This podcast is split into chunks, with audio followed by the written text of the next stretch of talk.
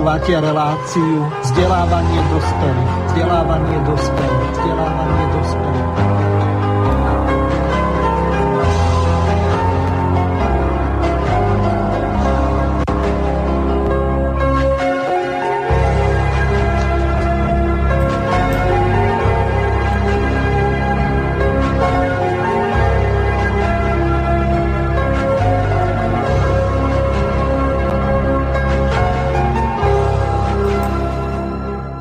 Vážení a milí poslucháči, počúvate reláciu vzdelávanie dospelých, ktorej sa budeme venovať eh, zvrchovanosti a nezávislosti Slovenskej republiky.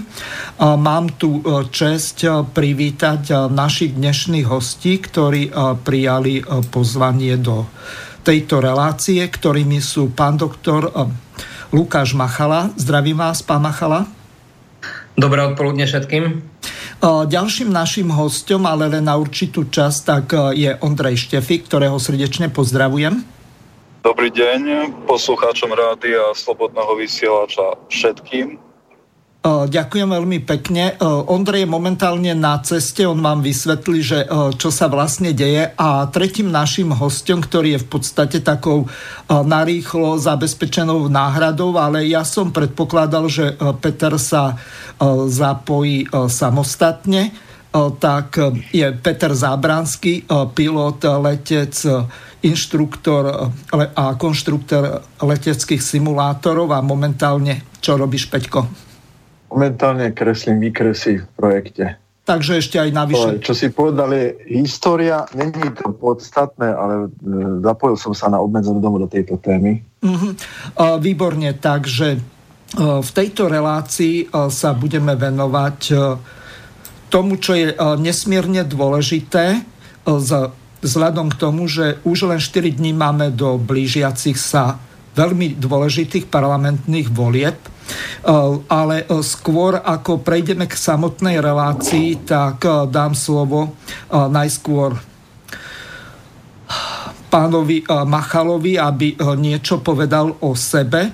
Ale ešte predtým tak Ondrejovi Štefikovi, lebo on má veľmi obmedzený čas vzhľadom k tomu, že túto reláciu realizuje z auta, takže e, kedykoľvek nám môže vypadnúť. Bohužiaľ situácia sa trochu skomplikovala, tak e, Peťo, dobre, pardon, e, Ondrik, dobre by bolo, keby si vysvetlil našim poslucháčom, čo je vo veci.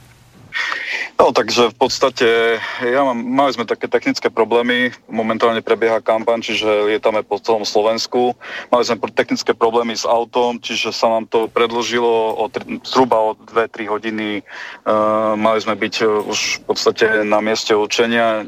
Nestihneme to, čiže preto to takto realizujeme. Vzhľadom k tomu, že sa nachádzame medzi Košicami a Bratislavou, takže môže byť, že mi vypadne tento signál. Preto ja, keďže tu máme e, hostia, kandidáta z SNS a momentálne tak, ako si povedal, že sa blížia tie najbližšie voľby, respektíve dôležité voľby, tak ja by som iba chcel povedať toľko asi, že ja momentálne vnímam túto politickú situáciu, rád by som sa k tomu vyjadril, lebo toto je vlastne vec, ktorá súvisí viac menej aj s tou zvrchovanosťou, keďže vieme, že SNS je ako jediná politické hnutie, alebo mm, jedno z mála politických hnutí, o, ktoré je relevantné. Strana. Čiže je, uh-huh. Dobre. Takto politická strana, ktorá v podstate sa dostane, e, alebo je tam vysoký predpoklad, že sa dostane do parlamentu. A keďže to je jediné takéto národné e, politické hnutie, alebo respektíve strana, tak ja by som chcel iba povedať toľko, že mňa osobne mrzí e, postup e, pána Harabina v tom zmysle, že momentálne kope do tohto slovenskej strany lebo ak, by sa, ak sa nedostane Slovenská národná strana do parlamentu, tak v podstate e, nebude e, nik v parlamente, kto by bol proti tomu, aby tu boli letecké základne americkej, amerických ozbrojených síl a toto bude veľmi e, negatívne pre Slovensko a jeho bezpečnosť. Slovenská národná strana sa v podstate ako jediná vymedzila a má veľmi dobré vzťahy nielen s Ruskom, čo v podstate deklaruje, ale má veľmi dobré vzťahy aj s našimi najbližšími susedmi, ako je napríklad Maďarská republika alebo, alebo, alebo Česká republika a, tieto, a v podstate tieto vplývajú aj na to, aby, aby, aby bola nejaká tá miera tej, tej našej suverenity čo najvyššej možnej miere. Nehovoriac o tom, že v podstate, keď sa bavíme o tej suverenite, suverenite, hlavne sa treba na to pozrieť, že akým spôsobom uh, v podstate táto suverenita uh, sa stráca napríklad uh, v Ústave Slovenskej republiky, kde v článku 7 je jasne napísané, že všetky nariadenia Európskej únie sú v podstate nadriedené slovenským zákonom a my ich musíme nejakým spôsobom harmonizovať, implementovať do našej legislatívy. To, Slovenská národná, respektíve doktor Harabín bol súčasťou vlády, kedy sa príjmali tieto, tieto legislatívy legislatí- e, tá, táto, táto zmena ústavy a podpisoval Lisabonská zmluva, bol ministrom e, spravodlivosti, čiže e, to sú, to, to sú veci, ktoré ktoré si musia uvedomiť voliči, ktorí sa rozhodujú medzi stranou vlásť a stranou SNS. Nehovoriac o tom, že doktor Harabín hovoril, že nebude kandidovať v týchto voľbách a nebude sa zapájať do parlamentných e, volieb. E, opak je pravdou, ako vidíme, a týmto prispieva k rozbijaniu národných síl a e, hovorím opäť, e, môže, sa, môže sta, sa stať to, že SNS sa nedostane do parlamentu a nebude v parlamente žiadna relevantná sila, ktorá by sa vymedzila e, voči tomu, aby to boli letecké základne. Na, e, chcem iba povedať toľko, že e, voliči e, potenciálni, ktorí sa roz, rozhodujú medzi sns a stranou vlast, si musia túto skutočnosť uvedomiť a nech si sami dajú odpoveď na to, čo robil doktor Harabín po prezidentských voľbách dva mesiaci v Severnej Amerike a potom prišiel a v podstate založil túto stranu. Čiže toto je veľmi veľkým mementom a či práve toto nie je nejakým spôsobom, to už je nejaká taká špekulácia, či práve toto nie je nejakým spôsobom uh, pomsta SNS za to, a že vlastne nechce tu na tieto letecké základne. Asi tak zhruba všetko. Samozrejme, nech takisto voliči zvážia aj obsadenie kandidátky, e, príbuzenské vzťahy, kamarátske vzťahy e, a, a podobne, ktoré v podstate vplývajú e, potom na, na, na, na ten výsledok tých volieb. A tieto príbuzenské kamarátske vzťahy, ktoré sú implementované už priamo v stranických štruktúrach, či toto je to spravodlivé a či toto je to, to, to že ako vníma v podstate strana vlast tú spravodlivosť a, a to právo, ktoré tu má byť, čiže protekcionalita a rodinkárstvo a tak ďalej už v samotných stranických štruktúrach. Čiže toto som chcel e, v podstate odkázať e, poslucháčom strany vlast a samozrejme aj to, že aká je tá kampaň strany vlast bohatá, koľko billboardov máte medzi Košicami a Bratislavou, aké sú to veľké billboardy, koľko stoja a, a tak ďalej a tak ďalej. Nech si v podstate urobia o tom svoj obraz. A samozrejme vyjadrenia doktora Harabina na margo toho, že, že v podstate každý, kto má takúto bohatú kampaň, je svojím spôsobom korumpovaný a podobne.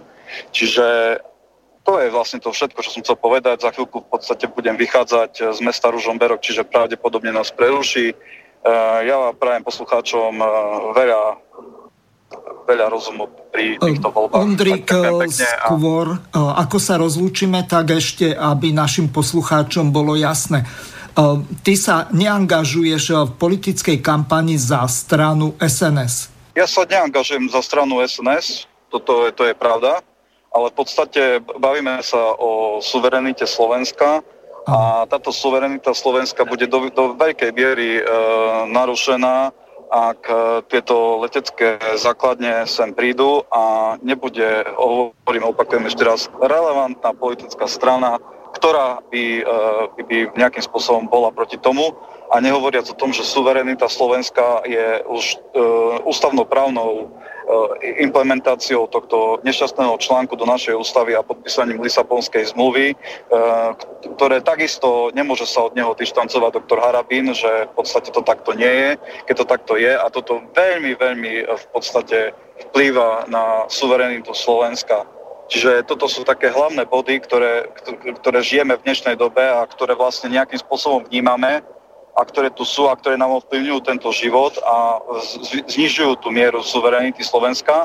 A ešte raz opakujem, ja vnímam ako veľmi veľké riziko, že nebude žiadna politická strana, ktorá by e, zamedzovala tomu, aby sme tu mali tieto letecké základne, čiže, e, letec, e, čiže tá diplomácia, vojenská diplomácia Spojených štátov amerických bude mať pravdepodobne po týchto voľbách otvorené dvere na to, aby, aby, aby tá letecká základňa na Slovensku bola.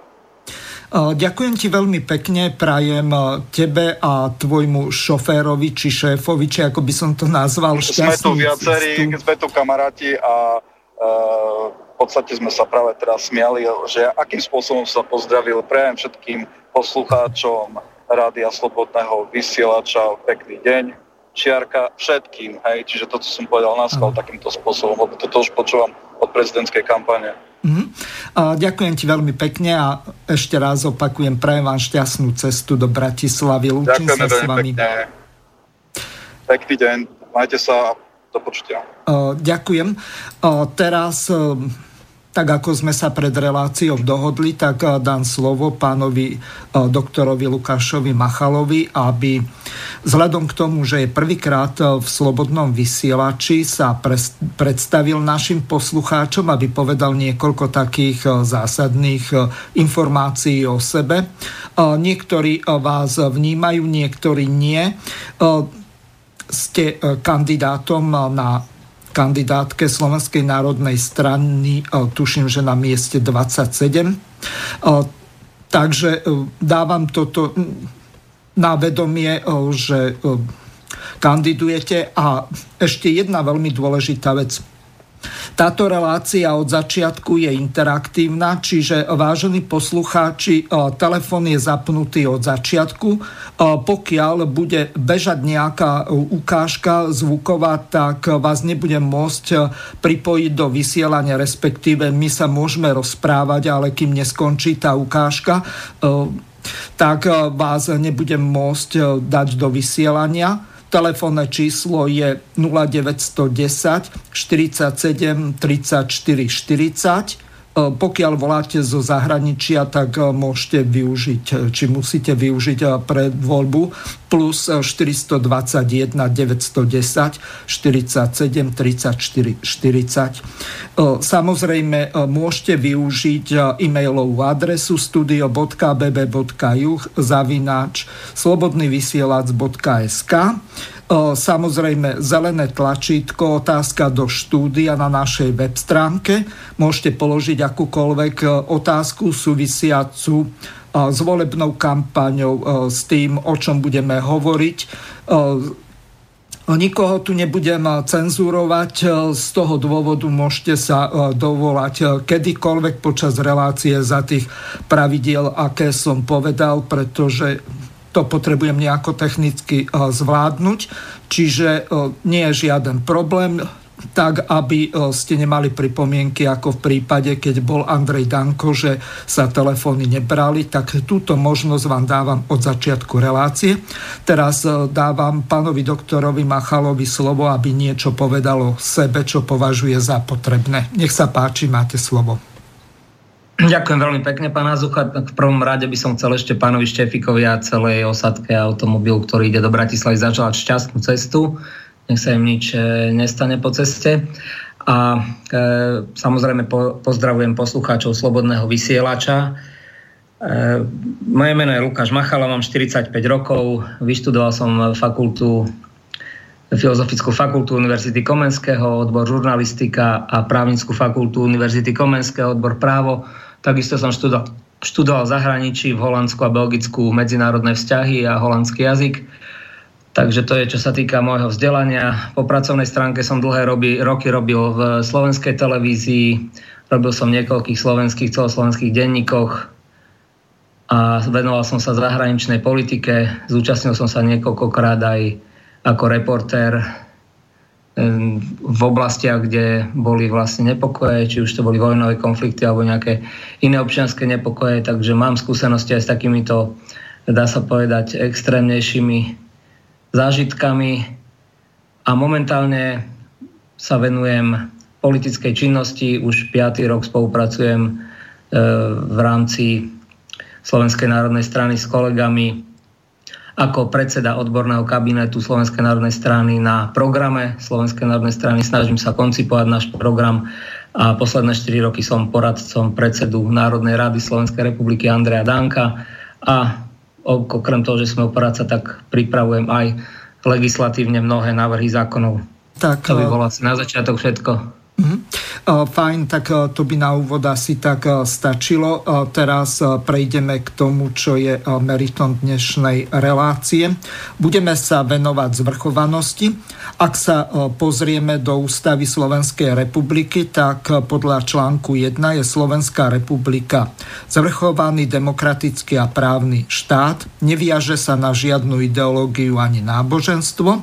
Slovenská republika uznáva a dodržiava všeobecné pravidla medzinárodného práva, medzinárodné zmluvy, ktorými je viazaná a svoje ďalšie medzinárodné záväzky. Čiže e, z tohoto vyplýva aj to, a tým priamo nadviažem na e, pána Štefika, ktorý sa vyjadril, že e, podľa článku 7 odsek 2 to až tak neplatí, Pán Machala, otázka rovno na vás. Ako vy to vlastne vnímate? Sme my vôbec zvrchovaný e, štát od vtedy, ako sme vstúpili do Severoatlantickej aliancie a samozrejme Európskej únii a najmä po prijatí Lisabonskej zmluvy?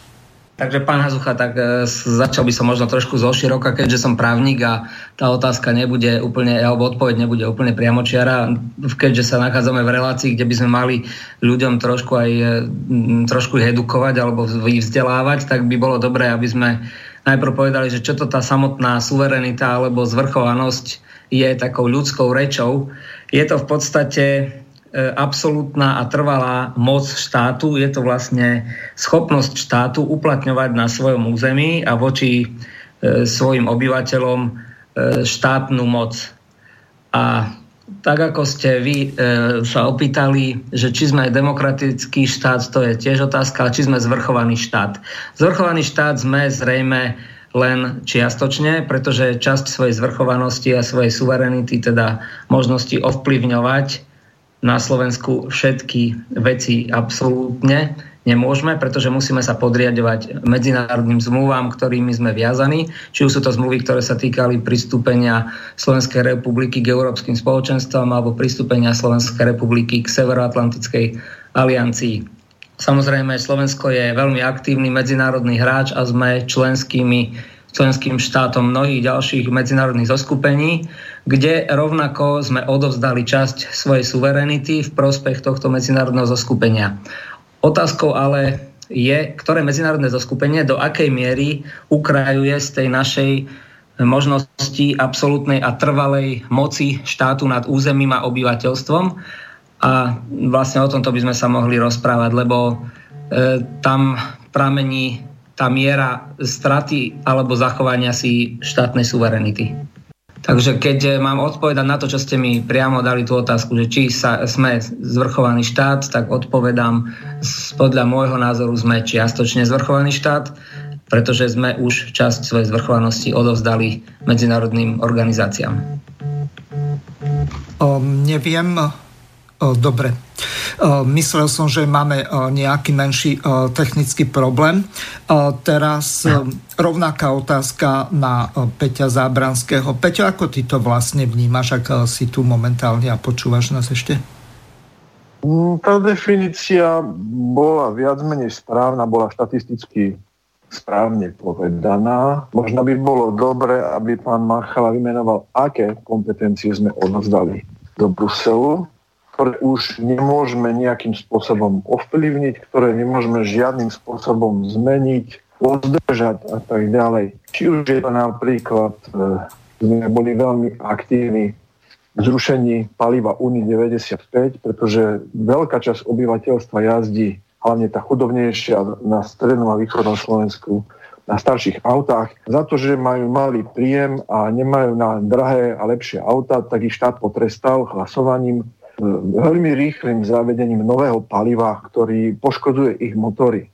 A toto prišlo z Bruselu. Čiže si to odložili. Poliaci to odložili, Slováci nie.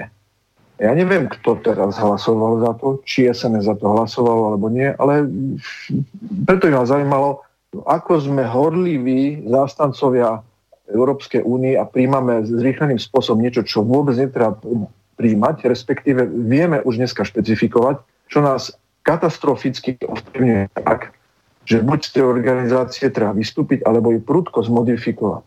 Pretože iná cesta v podstate nie je. Potom už budeme len kolóniou číslo to a to a zanikneme ako Slováci a môžeme si síce o tom rozprávať do kolečka ešte, ešte niekoľko rokov a potom aj toto, možno o rok, už nebude možné, keď príde náhodou trúba N a podobný e, do parlamentu, tak zrušia rady a bude proste totálna cenzúra všetkého postupne. Ministerstvo pravdy a tak ďalej. Čiže akým spôsobom môžeme pozdržať a urobiť nejaké kroky, respektíve v prvom rade, čo nás núti akú, akú kompetenciu majú, má Európska únia na Slovensko, lebo ak má na všetko a my musíme do nejakej doby implementovať tie zákony, tak v podstate suverenitu nemáme v podstate žiadnu. Takže, pán Machala, môžete odpovedať. Budeme to viesť formou nejakého dialogu, tak nech sa Áno, tak e, tá otázka bola veľmi široko e, koncipovaná, takže keby sme sa mali venovať každej kompetencii, ktorú sme postupili na orgány, ktoré sú riadiace v Bruseli, tak asi by sme tu boli do rána.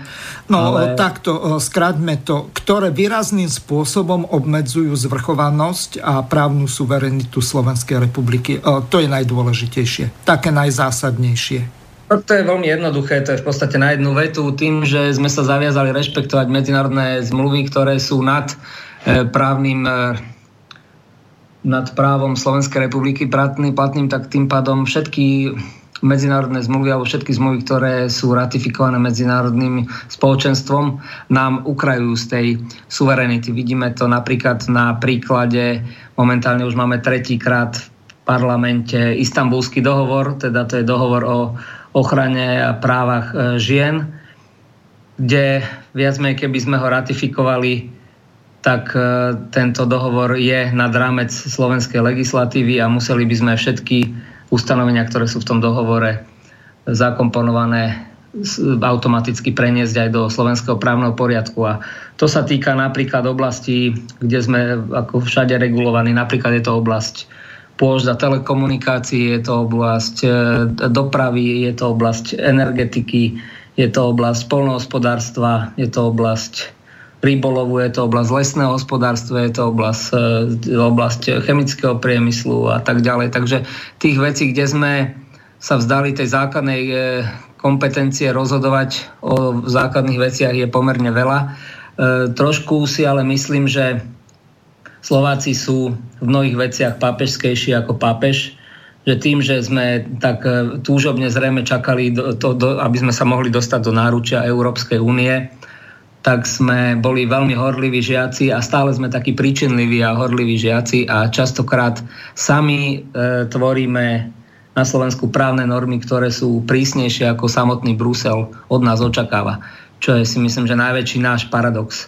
Takže ja by som za všetky tie veci, ktoré prichádzajú zvonku, alebo teda ktoré sú na Slovensku komplikované, nevinil samotný Brusel alebo euroúradníkov, ale vinil by som aj slovenských politikov, ktorí sú málo suverenní, ktorí sú nesebavedomí a jednoducho chcú byť veľmi poslušní a usilovní žiaci a chcú dostať veľmi dobrú známku od Bruselu a tým pádom si sami zväzujeme ruky aj nohy častokrát.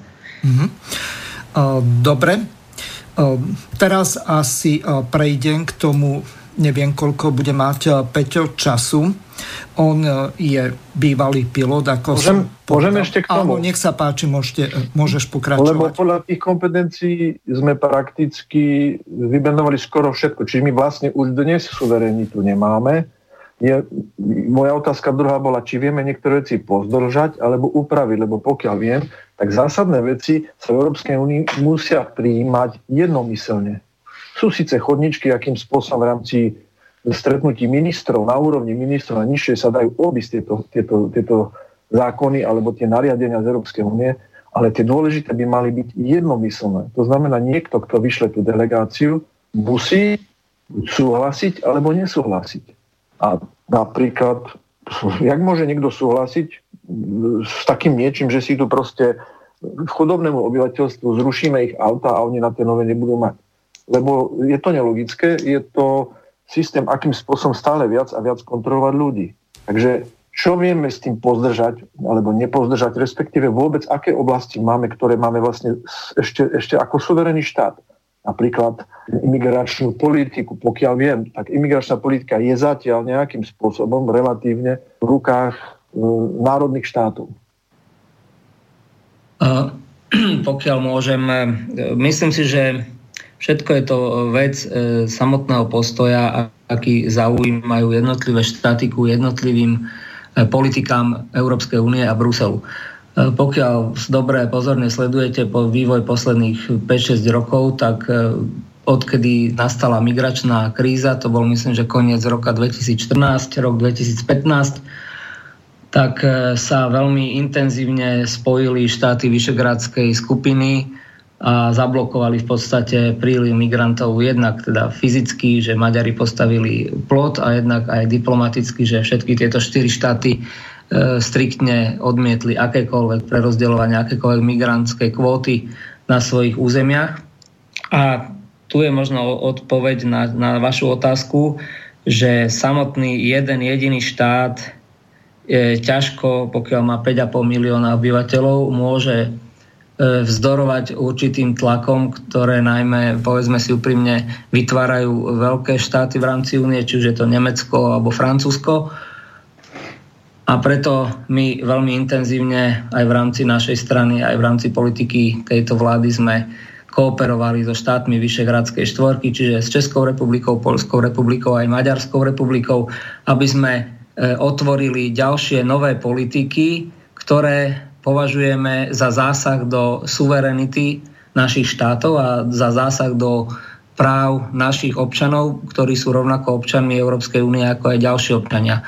Ako taký žiarivý príklad, ktorý v podstate otvorila práve Slovenská národná strana, naša ministerka a niekoľký ďalší sme s tým pomáhali, bola otázka dvojitej kvality potravín, kde sme sa vzbúrili, že Slovensko nie je odpadkový kôš Európy a nebudú naši obyvateľia jesť druho až treťotriedne potraviny a nebudú nám tu návažať Nemci, Francúzi, Italiani a Španieli ich odpady.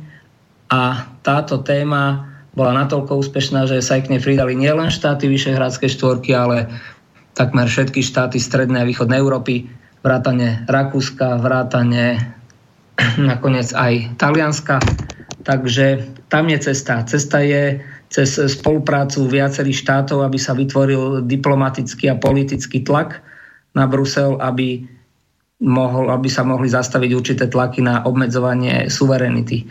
Pokiaľ viem, mnohé samostatné pokusy mali aj naši južní priatelia z Maďarska, Niektoré im vyšli, ale niektoré musela aj Orbánová administratíva jednoducho odložiť, pretože nenašli dostatok podpory v medzinárodnom spoločenstve v rámci Európskej únie.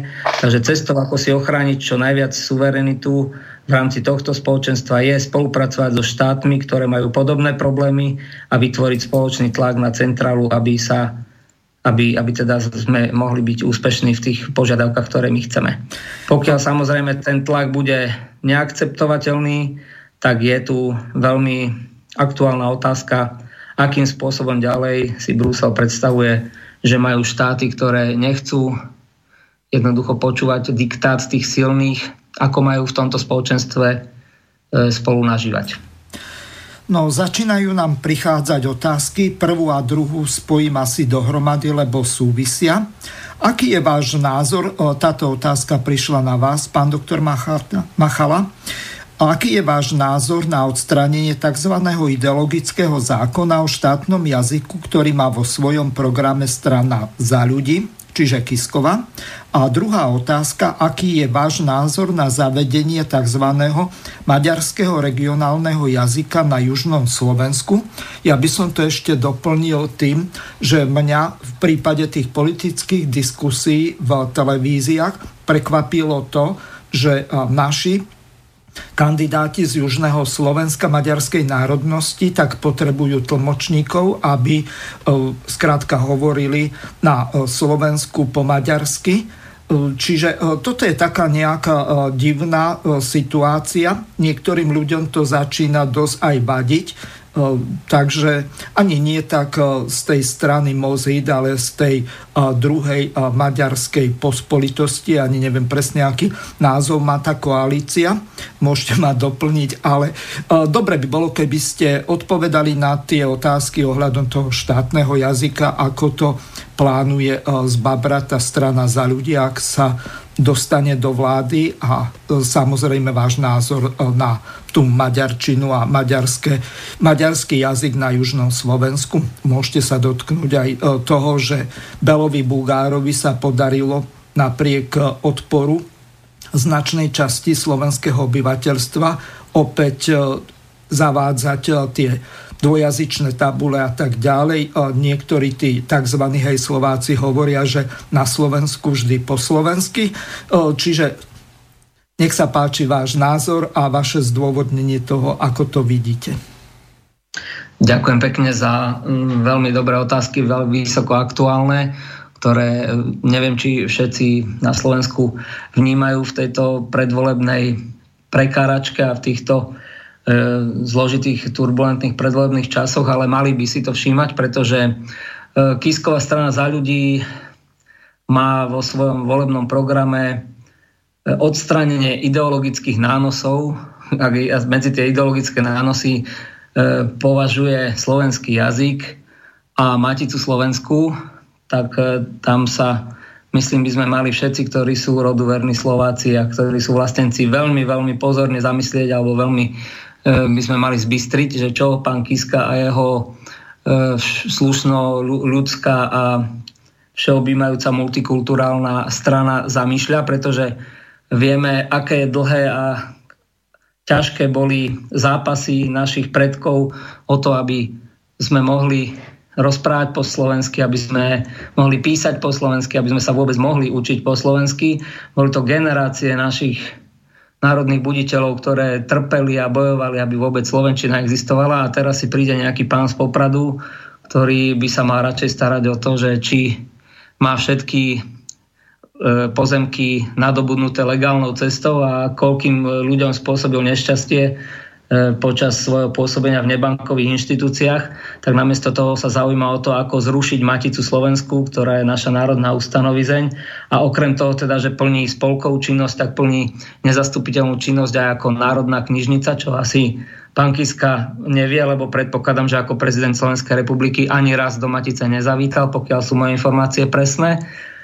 A druhá vec, pokiaľ útočí na štátny jazyk, tak vlastne útočí na identitu slovenského národa a mal by veľmi porozmýšľať, že či vôbec chce kandidovať za poslanca do Národnej rady Slovenskej republiky, pretože pokiaľ si neváži slovenský národ, ktorý ho má zvoliť do toho parlamentu, tak by si mal vybrať iný národ a iný štát a ísť kandidovať do iného parlamentu, iného štátu. Takže to je na Margo pána Kisku. A otázka maďarského šovinizmu, tá je taká ako príliv a odliv na mori. Viete, raz e, sú naši maďarskí priatelia takí, by som povedal, mekší, to hovoríme taký odliv, že není až tak veľmi cítiť. No a potom, keď im vysychajú ich, e, voli, ich im vysychajú volická základňa, tak musia teda urobiť ten príliv a musia zase zdvihnúť e, vlnu toho maďarského šovinizmu. Takže ja to, že maďarskí kandidáti bezprecedentne začali používať maďarský jazyk v slovenských médiách, že na svojich reklamných pútačoch používajú maďarčinu ako prvý jazyk a slovenské nápisy sú tam takmer nečitateľné. A jednoducho, že ignorujú slovenský jazyk a naopak chcú do popretia vyzdvihnúť maďarský jazyk ako druhý regionálny jazyk, čo v podstate znamená, že chcú vytvoriť na Južnom Slovensku jazykovú autonómiu. Je samozrejme pre mňa ako člena Slovenskej národnej strany a vlastenca úplne nepriateľné, pretože viem, aká je reálna pozícia slovenskej národnostnej menšiny v Maďarsku. Počas tohto štvoročného pôsobenia sme boli v Maďarsku niekoľkokrát aj medzi našimi krajami a naozaj slovenská národnostná menšina to už sú len také, také ostrovčeky jazykové, niekoľko sto ľudí tam rozpráva takou archaickou slovenčinou a Maďarská republika vôbec, ale vôbec nejakým spôsobom nepodporuje rozvoj našej slovenskej kultúry v Maďarsku. Takže mne to príde ako čistý irredentistický, šovinistický útok na slovenskú suverenitu, na slovenský jazyk zase. A možno je to aj koordinované aj s pánom Kiskom. Neviem, či je to koordinované zo zahraničia, či je to náhoda. Ja si skôr nemyslím, že je to náhoda, že toľko útokov na Slovenčinu, pretože Slovenčina je našou chrbtovou kosťou, je to základný znak nášho národa a pokiaľ prídeme o Slovenčinu, tak ako národ zanikneme. Ešte jedna dôležitá pripomienka. Teraz bude z výročie prijatia Trianonskej zmluvy, na základe ktorej my sme ako Československá republika, prvá Československá republika, si od výťazných mocností na základe Saint-Germainskej a najmä Trianonskej zmluvy museli vykúpiť toto územie doslova ako porazená krajina, hoci žiaden z týchto národov, či už to boli Česi, Moravania, Slezania, Slováci alebo Rusíni, tak nerozpútali vojnu proti e, Srbsku. No takže e, jedna veľmi dôležitá vec. Ako vy vlastne vnímate e, túto snahu a hlavne to financovanie také masívnejšie e, z Maďarskej republiky pri tejto príležitosti toho stého výročia e, toho Trianonu? Vnímam to ako taký systematický boj alebo systematickú prácu Maďarskej republiky a maďarskej iredenty neustále pomalými krokmi, salamovou metódou odkrajovať časti suverenity. A to sa netýka len Slovenskej republiky. Vieme, že Maďari sú veľmi aktívni v podkarpatskej Rusi, sú aktívni v Sedmohradsku, v Rumunsku, sú aktívni na Vovojvodine v Srbsku, a mier, miernejšie aktivity majú aj v Chorvátsku a v Rakúsku. Takže všade, kde žije e, početná alebo menej početná maďarská národnostná menšina, sa maďarský štát snaží oživovať tieto revizionistické nálady, snaží sa obnovovať akýsi pocit krivdy, Maďarov, ktorí žijú za hranicami materskej vlasti. A je to veľmi nebezpečné, pretože vieme, že nikdy takéto napätia nekončili dobre. E, zrejme tých 100 rokov Maďarov nestačilo na to, aby sa nejakým spôsobom zžili s definitívnym faktom, že Veľké Uhorsko alebo Veľké Maďarsko už nikdy nebude realitou. Nebolo realitou ani počas druhej svetovej vojny, kedy vehementne Hortyho Maďarsko chcelo teda obnoviť pôvodné hranice Veľkého Uhorska a napriek tomu sa im to ani za podpory nacistického Nemecka nepodarilo, čo zrejme mali asi najlepšiu možnú príležitosť obnoviť to Veľké Maďarsko alebo Veľké Uhorsko. Mm-hmm. Takže oh. vidím to ako nebezpečnú hru, ale nemali by sme my nejakým spôsobom byť v defenzíve a nemali by sme sa akože na to tak ústrachane pozerať, mali by sme na to suverenne poukazovať a určite by sme si nemali nechať brnkať po nose. Takto teraz prejdeme k tej jednej veľmi dôležitej veci. Pán Danko bol v Slobodnom vysielači po prvýkrát, teraz si toto pripomenieme. Veľmi ošemetná situácia bola v tom, že mnohým ľuďom sa nepáčilo jeho vysvetlenie toho, aký Vlastne podiel má Slovenská národná strana pri nákupe tzv. F-16, ktoré majú nahradiť eh, MiG-29, tak eh, si to vypočujeme, lebo Peter môže byť len prvú hodinu v relácii, tak by veľmi rád sa k tomuto vyjadril. Takže krátka ukážka. Čo vravia vaši ruskí priatelia na to, že ste odklepli cez vášho ministra na ministerstvo obrany nákup F-16, to im nevadí amerických? Veľmi zodpovedne sme sa aj o tých problémoch bavili. Prvá vec bola, že bolo treba dodrať a doužívať migy. Uh-huh. A ja som využil všetky tie väzby na to, aby sme jednak dostávali kvalitné diely na opravu vrtulníkov, ktoré sa opravujú v lodke, lebo lodka bola pred zavretým. Po druhé, aby sa migy dodrali tak, ako sa patrí poriadnemu gazdovi. A čo sa týka uh, tej pozície Slovenska, Slovensko dneska, či chcete, či nie, vďaka Slovenskej národnej strane je jediným štátom, kde tu nemáte, uh, lebo o chvíľu budú aj Maďarsku, pod jurisdikciou nejakú americkú základňu. Uh-huh. To mhm. znamená, že bolo treba riešiť letectvo. Rusi rešpektujú, že sme členmi NATO. Uh-huh. Veľmi dobre si asi pamätáte obdobie, ktoré si ja zase želám, aby spoločne NATO s Rusmi bojovalo proti ľuďom ako je islamský štát, alebo v minulosti spolupracovali. Pretože pamätáme si aj obdobie, kedy NATO a Rusko našlo vzájomnú reč My predsa nechceme studenú vojnu a tieto naťahovačky sa Ameriky, Ruska vždy v histórii skončili zle. Ja som z generácie, kedy som sa tešil, keď Reagan si sadol s Gorbačovom a povedal som, že studená vojna je koniec. A bol som z generácie a myslím si, že keď raz odišli odtiaľto sovietské vojska, tak tu nemajú byť žiadne iné. A nemajú tu byť ani polské, ani maďarské, ani ruské a nemajú tu byť ani americké. Poďalšie. Ja vždy hovorím, že e, Slovensko si plní všetky povinnosti. Ale aj potom FOPA, ktoré urobili Američania teraz v Iráne, uh-huh.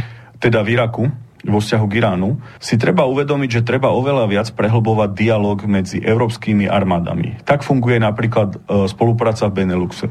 Niek, e, ja hovorím stále, že v rámci V4 by povedzme každý štát nemusel mať svoju letku, nemusel by mať divíziu 8 koliek, 4 koliek, radarový systém. To by sa dalo možno vyskladať. Lenže my sme v NATO a musíme plniť povinnosti. Jedna z tak šialených povinností je ochrana vzdušného priestoru, aj keď sa to Slovensku zdá malé. Uh-huh. A pokiaľ ju nemáte, tak platíte ročne 50 miliónov eur za ochranu vzdušného priestoru.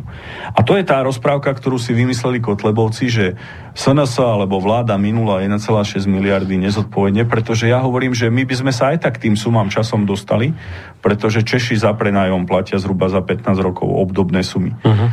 A ja som proste uh, videl, že vláda je pred zásadným rozhodnutím, že ak sa definitívne zruší letka po doužívaní lietadiel, tak sa musia odozdať letiska iným ozbrojeným silám. Akože odozdať? No ja pretože by sme nemali by... lietadla. Na čo by ste mali letisko, kuchyňa a sliač, keby ste nemali svoju letku? Čiže my by sme to museli odozdať tým, ktorí strážia naše Áno, nebo. tým, ktorí by nám uh-huh. chránili vzdušný priestor uh-huh. a ktorým by sme ešte za to platili. Takže by uh-huh. sme stratili hodnotu no. letisk, stratili by sme toto. Uh-huh. Kotlebovci si mysleli rozprávku o ochranou systéme 400. Ľudia sa často pýtajú, čo sme nekúpili nové MIGI a ďalšie veci. No, a tu je o kompaktibilitu. Uh, Erdogan si mohol dovoliť nákup systému a MIGov. Uh-huh. My sme.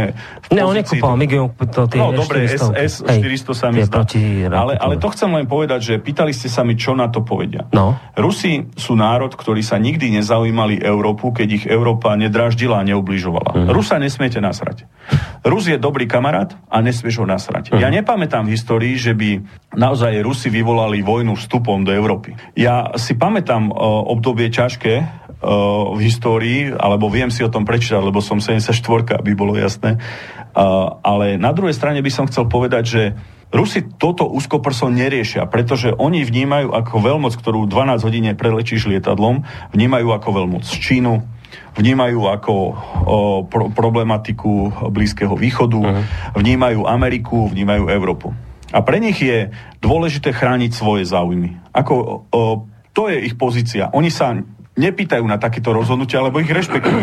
Ale samozrejme, že uh, ja som v tej pozícii, že som sa snažil niektoré veci vysvetľovať. Ale Rusi majú záujem o dialog. Vo veľa veciach uh, oni nevnímajú toto konfliktne, ani nechcú konflikt. A preto som uvítal aj teraz slova šéfa NATO, myslím si, tri mesiace dozadu, ktorý hovoril, že je potrebný rozvíjať dialog s Ruskom. Asi dva dní dozadu aj Macron sa vyjadril, že toto treba prekonať. No, Macron to dlhodobo už hovorí. Áno, ale, ale on to vie, prečo to hovorí. Pretože uh, Francúzsko, Nemecko si veľmi dobre uvedomujú, aké dôležité je mať dobré vzťahy s Ruskom. A viete, čo je pre mňa za dozučnenie? Že ja človek po 4 rokoch v tejto funkcii môžem povedať, že som hrdý na to, aké vzťahy mám. Dokonca som jeden z mála politikov, ktorý vystúpil v Ruskej dume. A tieto vzťahy, to, že využívam pre slovenských podnikateľov, že sa nám podarilo tam etablovať niektoré firmy, vytvoriť spoločné podniky, vytvoriť kontrakt Slovnaft, Transneftu a plno mm. iných vecí, na to som hrdý. Ja tu nerozprávam o mačky, to, že sa zakokcem na tlačovky, na to všetko to, na to kaš... Ale vy ste Nie, sa však... pýtali, že ľudia veľa nevedia, čo robíme. Áno, však dobre. Ako, ako vy si zoberte, že uh, naozaj tieto, Totiž v Rusku sa vieš presadiť len keď máš osobné vzťahy. Tam neplatí nič iné. Tam platí, že keď máš priateľa, vybavíš všetko. Keď nemáš, nevybavíš nič. Áno, ako môžem sa opýtať tak. E, viete, ja mám právo byť aj naivný teraz tejto chvíli. Lebo no, no, ja, ja môžem byť. Ja, ja sa chcem naivne opýtať, že, e, lebo to je podľa mňa to, čo ľuďom vádí. Mnohým Hej? E, ten nákup tých F-16. Teraz počujete, že 14 lietadiel za 1,6, opravte ma, ak sa mýli, miliárda, to je celý ten balík aj so školením pilotov a tak. A teraz je tu veľká časť ľudí, ktorí hovoria, že ale však sme mohli kúpiť lacnejšie. Napríklad, iba chvíľu dopoviem, že lacnejšie, napríklad tie rúské migy, kvalitné lietadlá od Rusov, alebo niekto povie, že mohli sme skúsiť e, prenájom tých gripenov a tak. Viete, že je veľa ľudí a aj v tomto prostredí u nás v rádiu je také, že ich to dráždi, že americké F-16. Počúvajte, ešte toto, raz vám poviem. Že nedalo sa niečo iné robiť. V tom, keby ste nič ne, nakontrahovali a tým pádom by sem aj tak došli. Kto, Američania? Samozrejme. Takže aj tak došli, nerozumiem. No však, veď som vám to teraz vysvetloval, že keby ste nemali svoju letku a kúpené lietadlá... Tak, alebo, tak, tak však ani, Ale veď vám vysvetľujem, že aj prenájom, letku, ale ešte raz, ale aj prenájom Gripenov za 15 rokov vyjde 1,5 No dobré, ale to neznamená, že vám prídu sem Američania. No, ale ešte raz, ale oni majú prenajaté lietadla zachovanú svoju letku. Ale cena za 15 rokov ochrany je to isté. A je predsa rozdiel, má to na leasing alebo na splátky a má to vo svojom vlastníctve. A vy si myslíte, že ja som tak sprostý, že ja by som potreboval, aby sa takýto kontrakt realizoval. Pre mňa bolo dôležité, že dosluhujú tieto veci. Uh-huh. Dôležité je, že na základe toho tu nebudú žiadne iné ozbrojené sily. Na základe toho sme si splnili povinnosť a nebudeme musieť niekomu platiť za ochranu vzdušného priestoru. A to je ťažké vysvetľovanie, ale veď ja som také zmluvy nenapodpisoval pri prístupových rokovaniach, tak sa poďme baviť o tom, že poďme sa baviť o európskej spolupráci armád, že to budeme robiť s niekým iným, ale máte na to 3 roky, 4 roky. A poďalšie, to nie sú peniaze, ktoré idú okamžite byť vyplatené. A ja to neobhajujem. Ja, viem, ja, viem. ja len sa snažím do toho dať rácio, že pre Boha ľudia, nedajte sa demagogicky ohlupovať. Veď ako to je najľahšie. Tak vám poviem B. Keby no. toto nebolo realizované, tak som vám teraz vysvetloval 10 minút, možno, že zbytočne pre niektorých ľudí, že MIGI kúpiť nevieš, S400 je No, no počkajte, že prečo MIGI neviem kúpiť? Ale veď to nie je kompatibilita so, so systémami. Čiže tým že, sme, tým, že sme v NATO, my nemôžeme no, a, a, a, na to kúpovať. A, a, a, to sa ma spýtate. No, to sa pýtam, naozaj. No, čiže, no, čiže my tým, že sme v NATO, nemôžeme kúpovať. Ale veď, veď ešte raz, už to, že sme mali MIGI teraz, no. tak bol boží zázrak. Ale veď vy nestávajte mňa do pozície, že Danko chcel niečo od Američanov. Nie, ja vás nestávam. Ale ešte raz, ja ale ešte raz vám hovorím, lebo viete, že... je kopec ľudí, ktorí tomu nerozumejú, že prečo musíme kúpať drahé F-16 predrže, neviem, miliardy tam, že to, že, že majú pocit, že sa to mohlo urobiť nejak lacnejšie, inak, že to nemuseli Američania na to ale zrobiť. O tom veď, to ale ešte raz, veď tak štvrť hodinu vám to vysvetľujem a asi aj zbytočne, lebo aj sám sa ma pýtate, majú pocit, kokos, ešte raz, je tu situácia potreby pre zbrojenia. Hm. Keď nie, máte plno sankčných mechanizmov, ktoré som nepodpísal ja pri prístupu. Ja som Slovensko nedal do NATO. Ja, ja vždy snívam o Európskom obranom spoločenstve. Ja chcem, aby európske armády spolupracovali, pretože vidím, že nie každý záujem USA rovná sa NATO a nie každý záujem NATO rovná sa USA. Ale zase nemôžete dourážať aj Američanov, s ktorými máte množstvo bilaterálnych zmluv, máte množstvo spojitostí, veď treba to veľmi citlivo odkomunikovať. To teraz nie je, že jeden je dobrý alebo zlý. My sme tak malý štát, že sa máme modriť o mierový dialog medzi Američanmi, Rusmi. My tieto veci nevyriešime. Najlepším riešením by bolo, na čo nemáme ale historickú teraz podporu, to, čo dokázali v 58 Rakúšania, lebo počúvam aj názory, dobre by bolo byť neutrálnym, no len prosím vás, mm. na to by ti to museli garantovať svetové veľmoci. A tak ešte raz poviem, že ja veľmi dobre viem, že je tu veľký deficit na nemocnice, na diálnice, ale mm. snažím sa vám aj vysvetľovať, že na diálnice dneska potrebuje zhruba 8 miliard na dostavby 270 kilometrovej siete, ktorú potrebujeme. Snažím sa vám vysvetliť, že diálničné známky vo výbere 60 miliónov nestačia aj na kilometr a pol. Napriek tomu dostávam nakladačku, že čo to je za hlúposť. Ja hovorím, nech kamióny ďalej platia, nech odpustíme ľuďom a nech si zoberieme 8 miliard, ktoré potrebujeme na dostavbu diálnic a potrebujeme zhruba 2 miliardy na dostavbu nemocničnej siete. Prosím vás, tu sa od komunizmu nič nebudovalo. A to není problém Danka, ktorý je tretí rok v politike. A keď vláda musela prijať tie rozhodnutia, ktoré sú veľmi citlivé z hľadiska medzinárodných záväzkov. Veď vy ste videli, koľko kupujú lietadiel teraz Poliaci? Videli ste uh, no, F-35 a ďalšie? Americké. No, ale Češi... Poliakov ma to neprekvapuje. Viete, Poliaci majú nejakú takú zakódovanú ale rusofóbiu v sebe. To isté musia riešiť Maďari, to isté Bulhári, to isté Rumúni a Češi platia za Gripeny zhruba toľko, no. čo my budeme mať kúpené svoje. Takže toľko Andrej Danko. Teraz dávam slovo Petrovi Zábranskému, aby povedal to, čo má na srdci a ako hodnotí to vystúpenie Andreja Danka.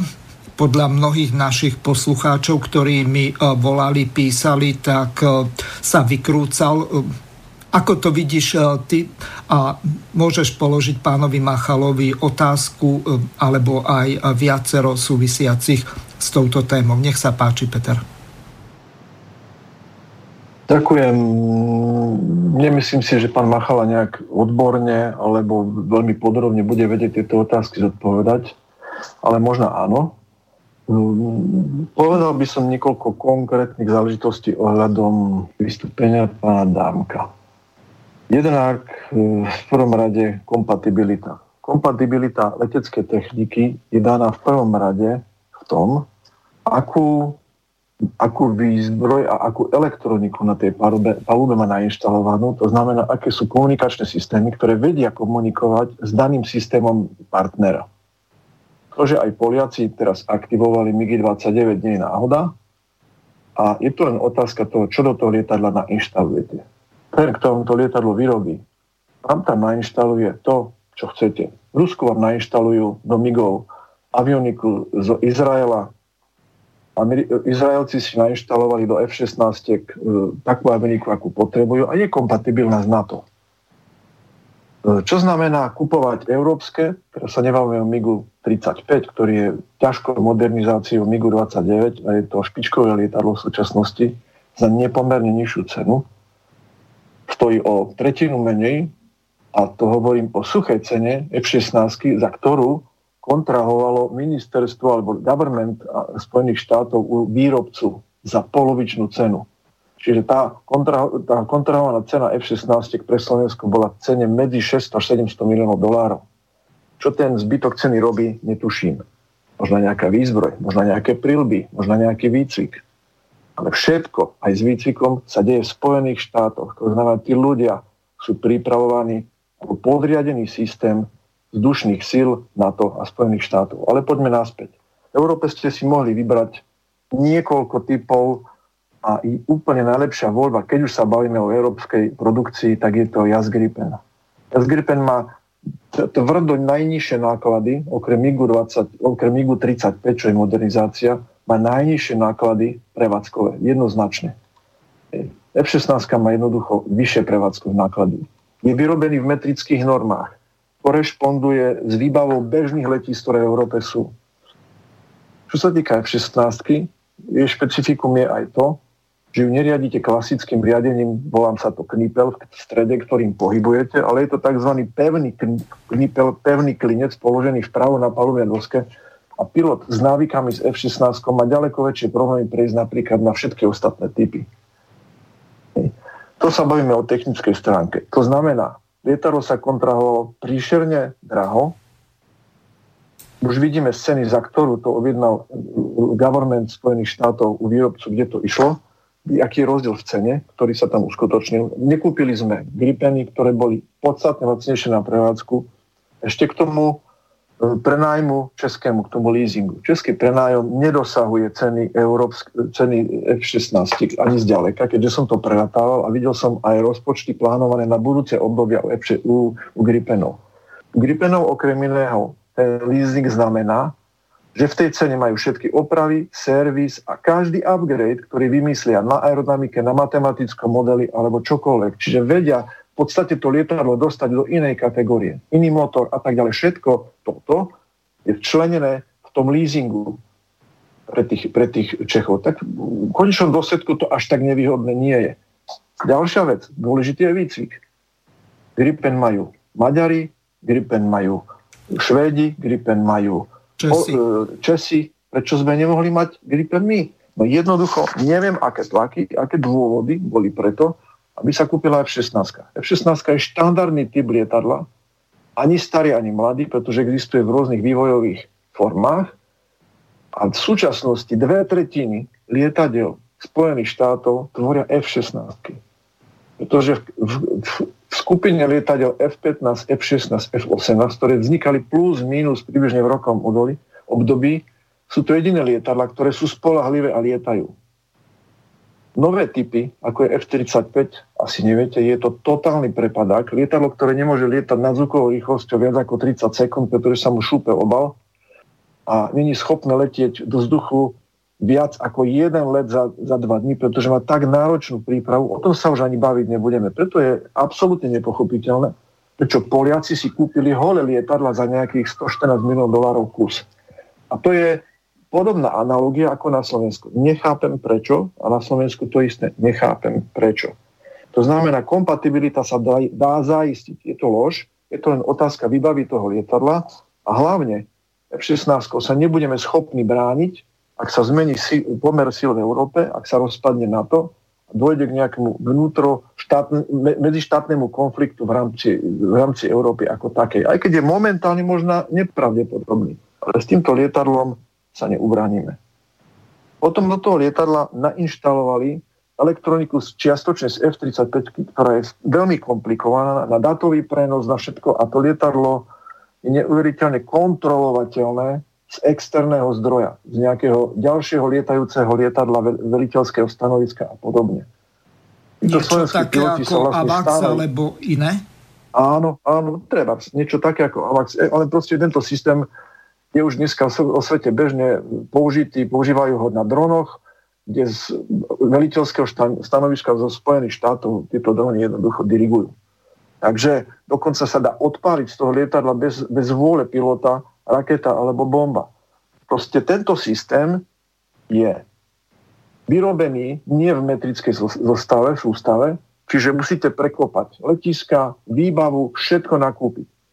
Najlepšie riešenie bolo samozrejme, ktoré politicky bolo veľmi ťažko priechodné, ale to je otázka toho, ako to vedia presadiť politici alebo nie, nakúpiť si MIGI 35 a do toho narvať západnú elektroniku, ktorá by bola čiastočne kompatibilná, ale to už je na, to je na schopnosti toho, kto vyjednáva a vie si udržať určitú samostatnosť. Pretože ak niekto povie, že nepotrebuje letectvo, tak to je ako keď ste úplne holí a niekto vás potrebuje takzvané zachvátiť, obsadiť alebo niečo, vy ste bezbraní a o to ľahšie sa taká krajina obsadzuje. Pokiaľ máte výzbroj na určitej úrovni, nielen letectva, ale aj protizdušnej obrany, hoci kto sa do vás len tak nepustí, pretože vedia, že tie straty budú dostatočne veľké. Takže toľko asi k výbave, k technike. Prečo tento stroj sa vybral? Je to absolútne nepochopiteľné. Pochopiť z hľadiska obrovského tukoho, to by nám možno pán Machal mohol povedať, prečo sa prijal ten najhorší typ, ktorý sa mohol nakúpiť za to. Pretože sa dali nakúpiť dvojnásobný počet lietadiel, ušetriť polovič, polovica sumy a to mohlo ísť buď do nemocnic, alebo do podstatne lepšej výbavy pozemných vojsk, ktoré u nás máme. Nebudem sa vrácať na kúpu vrtulníkov, pretože to je čistá katastrofa. A situácia, ku ktorej došlo, a ľudia to vidia, preto máme tak silnú opozíciu dnes, lebo koalícia dovolila vyrásť jej na základe toho, že jednoducho takýmto spôsobom šafarila v mnohých oblastiach. Dneska sa pozrime na nákup. Prosta sa idú so samopálmi a s laserovými zameriavačmi zobrať z domu a ďalší politici, ktorí totálne rozkradli, alebo rôzni prokurátori a tak ďalej, sú v domácom väzení. Jednoducho behajú po slobode. Všetko je zlé. A preto ľudia sú absolútne naštvaní, chcú voliť opozíciu. Mnohými ľuďmi som sa rozprával. Jednoducho tie prehrešky, to je slabé slovo, čo vládna koalícia dokázala za to obdobia vládnutia, sú výsledkom toho, preto tí ľudia chcú voliť opozíciu. Inak by si tá opozícia skrátka neškrtla. Takže moja otázka je jedna veľmi jednoduchá. Čo vyvinul ten tlak? Odkiaľ ten tlak prišiel, že sa kúpili stíhačky takýmto nezmyselným spôsobom? Nech sa páči, pán Machala. Ak sa bavíme o zamestnanosti pilot, veď my sme mali technikov, ktorí obsluhovali MIGI-29. Kde tí technici sú? Veď všetko zmizlo. Kvalifikovaná sila sa systematicky stratila na Slovensku. Vďaka, Peter. Pán Machala, môžete odpovedať. Dobre, ďakujem za inkvizičný tribunál od kolegu, ako trošku... No tak sú, e, je to bývalý e, pilot. Zbili ste mi adrenalín trošku, lebo ako tak trošku to považujem za znôžku asi desiatich nezmyslov, čo tu bolo povedané. Takže ideme od znovu. Poprvé, F-16 F-16, ktoré nakúpi slovenská armáda, určite nie sú žiadny šrod a žiadne nejaké ne, neschopné bojové lietadlá. Takže pokiaľ tvrdíte, že jazd Gripen je kvalitnejšie lietadlo, tak e, zrejme tam tá naša diskusia skončí, pretože ja nie som odborník na e, e lietadla, ale vypočul som si minimálne 20 bojových pilotov a nie len slo- slovenských a tí akože sa pousmievajú nad lietadlom jazd Gripen jednoducho. Ako keď chcete porovnať Trabant s Ferrari, tak ho porovnávajte, ale jednoducho naozaj to sa nedá porovnať. Jediné kompatibilné alebo konkurencie schopné lietadlo voči F-16 je práve MiG-29 alebo MiG-31. E, to, čo ste spomínali, že máme byť suverení a máme vybojovať, aby sme si tu kúpili MiG-35, to dúfam, že ste si robili naozaj že srandu. To verím, že ste si robili srandu naozaj, pretože e, to nevedia vylobovať ani také štáty, ako je Česká republika, Polsko, Rumunsko, Taliansko alebo iní, ktorí mali záujem o, zastavím vám o, tu, ruské... Pán Machala, zastavím vás tu a poviem vám jednu veľmi dôležitú vec. E, čo sa týka e, Turecka, Turecko nakupuje SU-35, ktoré sú lepšie ako MiG-35 a čo sa týka ďalších kontraktov, tak spoločne idú vyrábať najnovšiu verziu 5. generácie SU-57. Nech sa páči, môžete pokračovať. Ano. Áno, ale to je Turecko, to je trošku iná svetová veľmoc ako je Slovensko, takže nepleďme si tu pojmy s dojmami pre Boha. My máme 5 miliónov obyvateľov, akože ako chcete porovnať našu vyjednávaciu pozíciu voči svetovým výrobcom, E, všetky avioniky alebo lietadiel voči Turecku, veď ako trošku buďme realisti.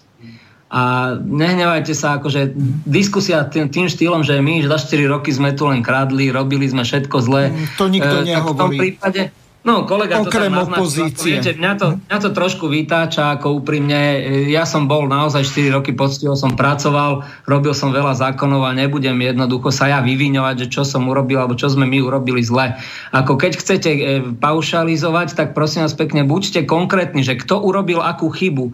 Nie, že my vo vláde sme urobili, oni urobili, SNS urobila. Veď konkretizujte, v SNS je 8 tisíc členov, tak pokiaľ traja urobili chybu, tak za to nemôžete nemôže celá SNS. Pokiaľ vo vašej rodine máte jedného narkomana a 20 ste zdraví, tak tiež asi celá vaša rodina nie sú narkomani. Viete, je to nefér, takéto, takéto vety ja nemám rád, naozaj som trošku e, vzblkol, pretože mňa to už naozaj unavuje, že za všetko v tomto štáte môžeme my. A nič pozitívne sa tu asi neudialo na posledné 4 roky. Tak keď sa tu nič pozitívne neudialo, tak všetci by asi zomierali od hladu, asi by sa nám tu behalo 500 tisíc migrantov po uliciach a asi by ste nemali ani každý týždeň alebo mesiac výplatu, elektriku, vodu a tak ďalej. Tak jednoducho zase však nerobme z tohto štátu čiernu dieru. Ako Slováci sú majstri sveta v tom, že vedia len nadávať sami na seba a hovoriť, ako to tu je všetko zlé ale nikto nepovie, aké by malo byť riešenie a ako by sme sa k tomu mali dopracovať. Ešte raz opakujem,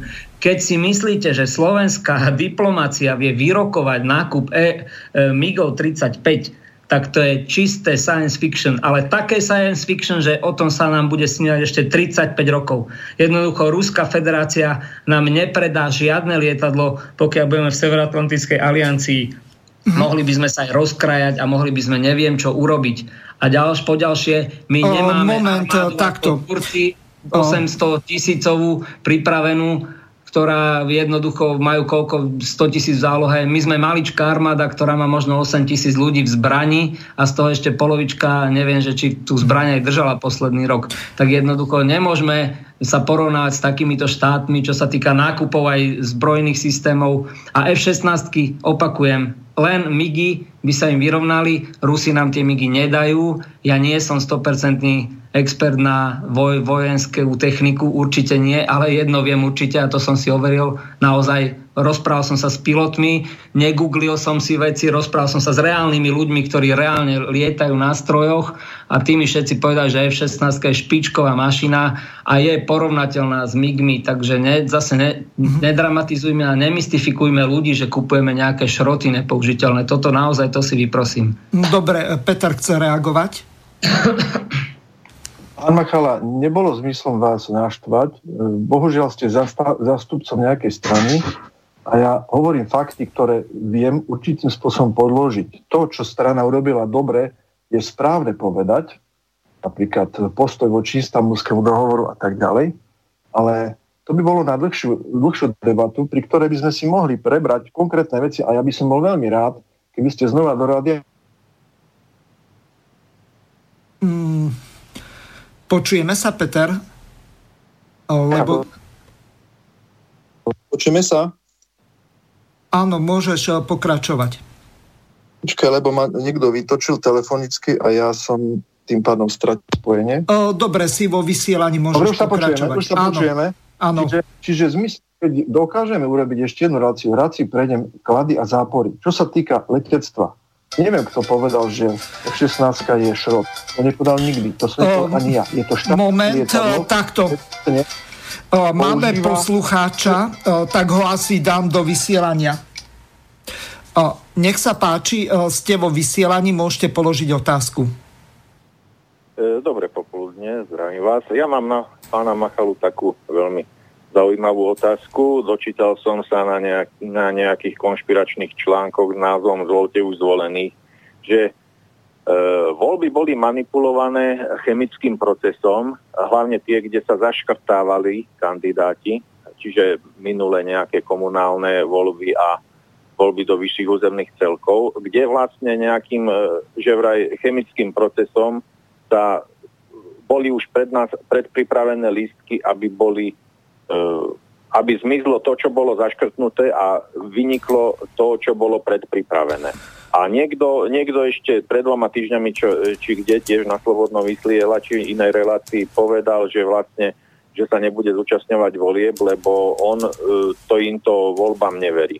Lenže na rozdiel od minulých komunálnych alebo volieb do VUC-čiek, teraz sa bude vkladať predsa len jedna, jeden hárok do obálky a či už tam niekto niekoho za, zakruškuje alebo nie, no tak uh, zmení poradie len v rámci jednej strany.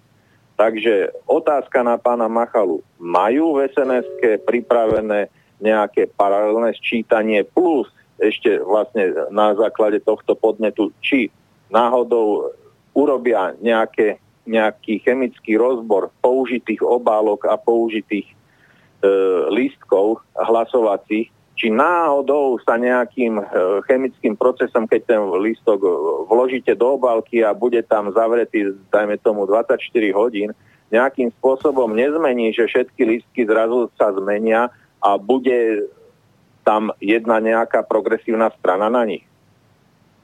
Takže či majú vlastne niečo také pripravené na kontrolu volieb a prípadne aj čo sa týka týchto chemických procesov, či o tom niečo počul, alebo, alebo či e, také niečo aj chcú urobiť, e, aby sa predišlo nejakej takejto manipulácii. O... Že bude, bude v zalepených obálkach jednoducho chemickým procesom sa zrazu ten lístok zmení na lístok úplne inej strany. Uh-huh. Dobre, ďakujem vám veľmi pekne, Peter.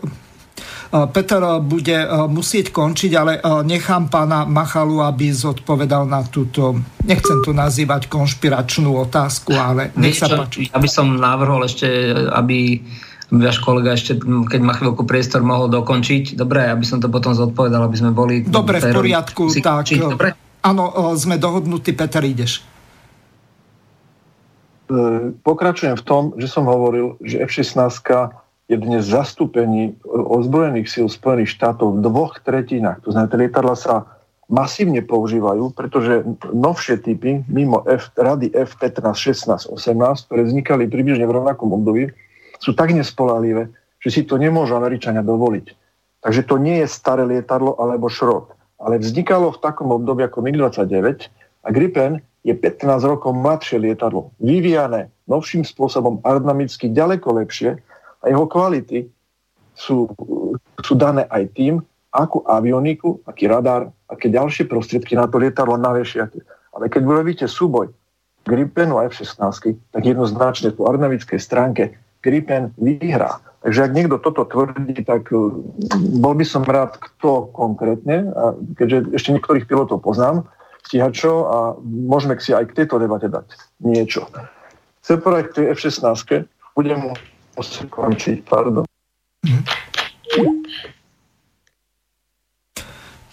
Dobre, pán Machala, môžete pokračovať, lebo Petrovi asi padol Skype teraz. No, no ja len k tým F-16 naozaj som sa rozprával s ľuďmi, ktorí pilotujú tie lietadla dlhé roky a nie sú to len piloti z Európy, sú to aj piloti spoza, spoza oceánu, Kanady alebo Spojených štátov a videl som viacero simulácií.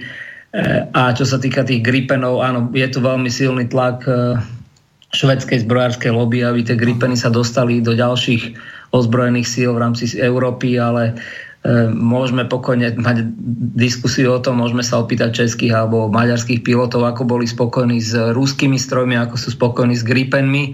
Veľmi jednoznačne väčšina vám odpovie, že radšej by asi lietali zase na tých ruských strojoch. Mm. Takže moja odpoveď je, určite by som preferoval keby sme my ako jediní mohli rozhodovať o nákupe, ale to bola nákup vlády s vládou, takže to nie je, že nákup, že sns sa rozhodla.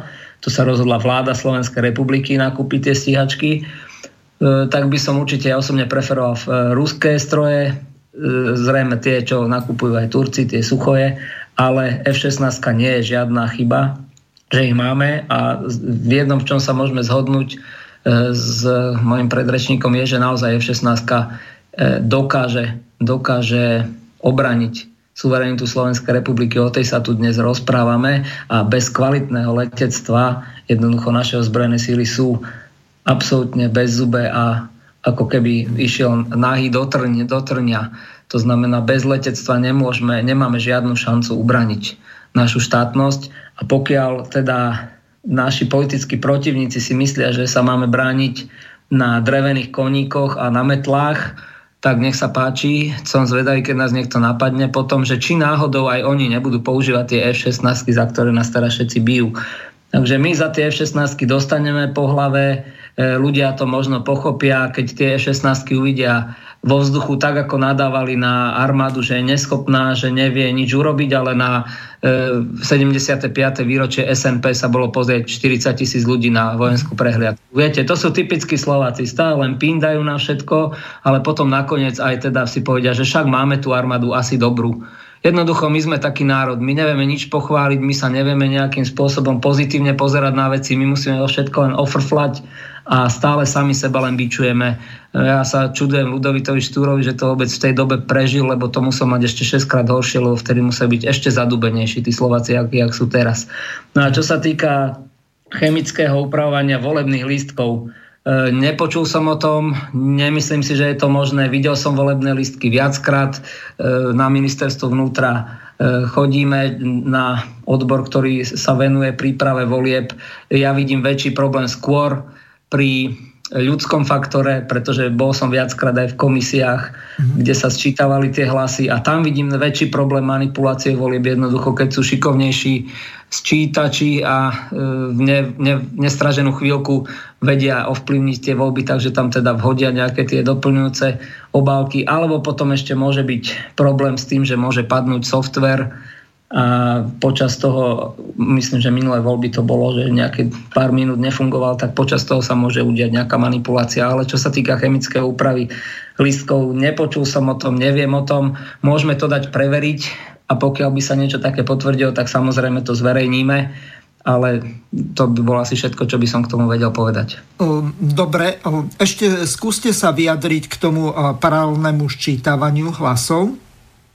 Paralelné sčítavanie hlasov robí každá politická strana, ktorá má záujem na tom, aby bola úspešná, pretože e, ľudský faktor je ten najčastejšie zlyháva, takže my sa vieme určite pripravení na paralelné sčítanie hlasov. Myslím si, že bude viacero strán sa snažiť o to paralelné sčítanie hlasov, ale tam vždy to závisí od toho konkrétneho človeka, ktorý je na konkrétnom e, mieste vo volebnom okrsku, ktorý bude pozorný alebo nepozorný. Takže my sa určite chystáme na paralelné sčítanie hlasov. Pretože obávame sa čiastočných, čiastočných manipulácií, skôr možno manipulácií hlasov, ktoré prídu zo zahraničia. Opäť máme eh, Petra späť, eh, tak eh, môžeme pokračovať v debate. Počujeme sa. Kde som skončil, skončil som u ohľadov typu či je to aerodynamicky horšie, lepšie lietadlo. Rozhodne nemôžeme povedať o F-16, že to je šrot, ale že to je staré, staré lietadlo. V tomto bloku 72 tam ešte doinštalovali na vzor podľa izraelských typov navyše také cigary, ktoré určitým spôsobom ochudobňujú aerodynamiku toho lietadla, pretože ak, ak začína pred krídlo, až skoro u chvostu sú také dve cigary natiahnuté, pretože tam dali podstatne viac avioniky, elektroniky, ktorá v starších F-16 bola aby sa tam zmestila, tak museli pridať také ako keby vaky a to určitým spôsobom poškodzuje aerodynamiku toho lietadla. Ale to není tiež také podstatné. Podstatné je to, že sme tu mohli mať európske lietadlo, alebo e, ďaleko menej kompatibilné americké lietadlo, ktoré ďaleko viac prispôsobené americkej výzbroji než európskej ako takej. Hej. A môžeme polemizovať, alebo môžeme sa baviť s inými pilotmi, či to tak bolo, nebolo a tak ďalej. Podstatné je to, že sa to kúpilo, kúpilo sa to za veľké peniaze a neviem, či je to už v takom štádiu schválenia, že to už nejde zrušiť po voľbách, alebo urobiť s tým nejaký, alebo to nejakým spôsobom modifikovať. To neviem. Uh-huh. Uh, veľmi dobrá otázka, pán Machala. Um, dokonca aj kvázi expert a tieňový minister obrany pán Nať za Olano, tak ten tiež to ostro kritizoval. Skúste sa k tomu vyjadriť. Je možné tento ano. kontrakt zrušiť? Tieňový minister Zahoľano to musí kritizovať, lebo je 15 rokov platený z, zo spoločnosti, ktorá vyrába jazd Gripen, takže tam sa môžem len pousmiať nad e, odbornosťou pána Naďa, že keď ste niekým platení, tak asi nebudete hovoriť, že druhá stiačka je lepšia, keď vás platí konkurencia. Jasne. Takže jednoducho jazd Gripen pre mňa nie je stíhačka, nie som odborník, ale akože ja verím tým, ktorí na tých strojoch lietajú Takže zase vyzeral by som ako chrobák truhlík, keby som tu hovoril o nejakých vlastnostiach tých stíhacích lietadiel, pretože ja ich vidím akurát tak buď na zemi, keď sú, stoja v hangári, alebo keď lietajú, takže v živote som stíhačka nebol a spolieham sa len na to, čo hovoria ľudia, ktorí v nich stíha, ktorí v nich lietajú. Nespolieham sa na to, čo píše aká recenzia, pretože úprimne, vy ste sami teraz v médiu e, robíte novinárčinu, viete ako to je, že keď vám niekto zaplatí, aby ste urobili recenziu, tak urobíte aj z Warburga alebo z, alebo z Trabanta urobíte super moderné, najmodernejšie auto na svete. Takže tomu by som veril nie veľmi. Ja sa spolieham len na ľudí, ktorí naozaj pracujú s tými strojmi. No, skúste sa, sa ako právnik vyjadriť k tomu zrušeniu toho kontraktu. Či je to vôbec možné? To a aké by boli obrovské sankcie? To má zaujíma. No to sa veľmi ťažko vyjadrím, lebo ja som tú zmluvu nevidel, keďže tá zmluva je v nejakom špeciálnom režime a nemám prístup k tejto zmluve, mm-hmm. takže ťažko sa vám vyjadrím, či sa dá zmluviť, ako, ako, sa dá, ako sa dá čo s ňou robiť. Keď niekto sa o nej vyjadruje, tak potom porušuje zrejme štátne tajomstvo, pretože to je, k tej zmluve majú prístup len ľudia, ktorí majú bezpečnostné previerky. Takže nebudeme tu teoretizovať o tom, či sa dá, nedá. Keď som tú zmluvu nevidel, tak by som nebol právnik keby som sa vyjadroval k niečomu, čo som ešte nepreštúdal, viete, nebolo by to seriózne. Takže túto otázku vám neviem odpovedať. Uh-huh. O, Peter, chceš ešte e, k tomuto niečo dodať? V podstate ani nie. Ja by som len jednu vec podotkol, a to aj na margo toho prvého pána Štefika, že pokiaľ sa do parlamentu nedostane Smer, SNS, Kotleba a vlast, tak máme veľký problém s percentami. Pretože, pretože skončia keď, keď niekto sa z týchto nedostane, je vysoká pravdepodobnosť, že tieto strany, o ktorých hovorím, skončia v opozícii alebo niektoré sa vôbec do parlamentu nedostanú. Čiže, čiže je to veľmi dôležité ešte aj, aby to sns sa tam dostala. Mm-hmm. Otázka, ako bude sa ďalej správať, to už je druhá vec. Ale dôležité je, aby sa tam dostala, pretože z hľadiska národného je to veľmi dôležité. O, fajn. O, o, neviem ešte... O, či e, pán Machala chce e, na pána Zábranského reagovať, ale máme tu e, hromadu e-mailov. Ja. ja by som pánovi Zabranskému len poďakoval za spoludiskusiu. Áno, máte pravdu, pokiaľ národné konzervatívne strany budú vytesnené z možnosti ovplyvňovať chod na Slovensku, tak sa máme čo tešiť na liberálnu totalitu, ktorá tu už bude definitívna a po 10-15 rokoch e, to bude už úplne Slovensko strátené. Takže ľudia si to zrejme neuvedomujú, lebo sa majú veľmi dobre. E, vidím to všade po Slovensku, už síce všade nadávajú, ale čím viac nadávajú, tým, čím ho lepšie sa majú, tým viac nadávajú. To je zase taký slovenský náš folklór asi.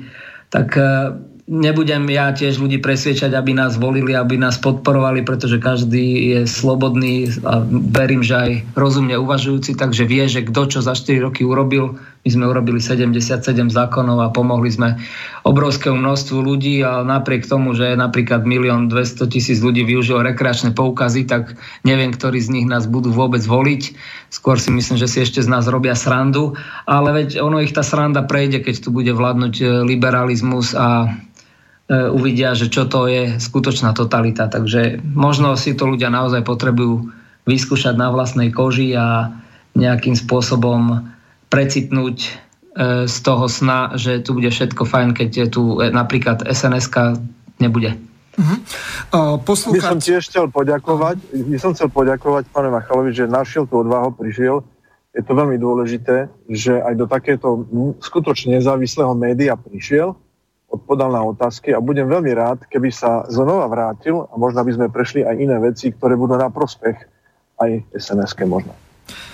Fajn. Ďakujem pekne, veľmi rád prídem, keď budem pozvaný. O, jasné. To dobre želám. A ďakujem ti veľmi pekne, Peťo, za veľmi promptné ďakujem zastúpenie ja. pána Štefika. My budeme ďalej pokračovať, ja. máme tu niekoľko otázok. Pán Machala, ste predsedom odborného kabinetu SNS. Čo je to odborný kabinet SNS? Odborný kabinet SNS je um, odborná uh, časť alebo odborný, ako by som to nazval, je to orgán strany, ktorý má na starosti prípravu odborných materiálov a koncepčných materiálov uh, strany.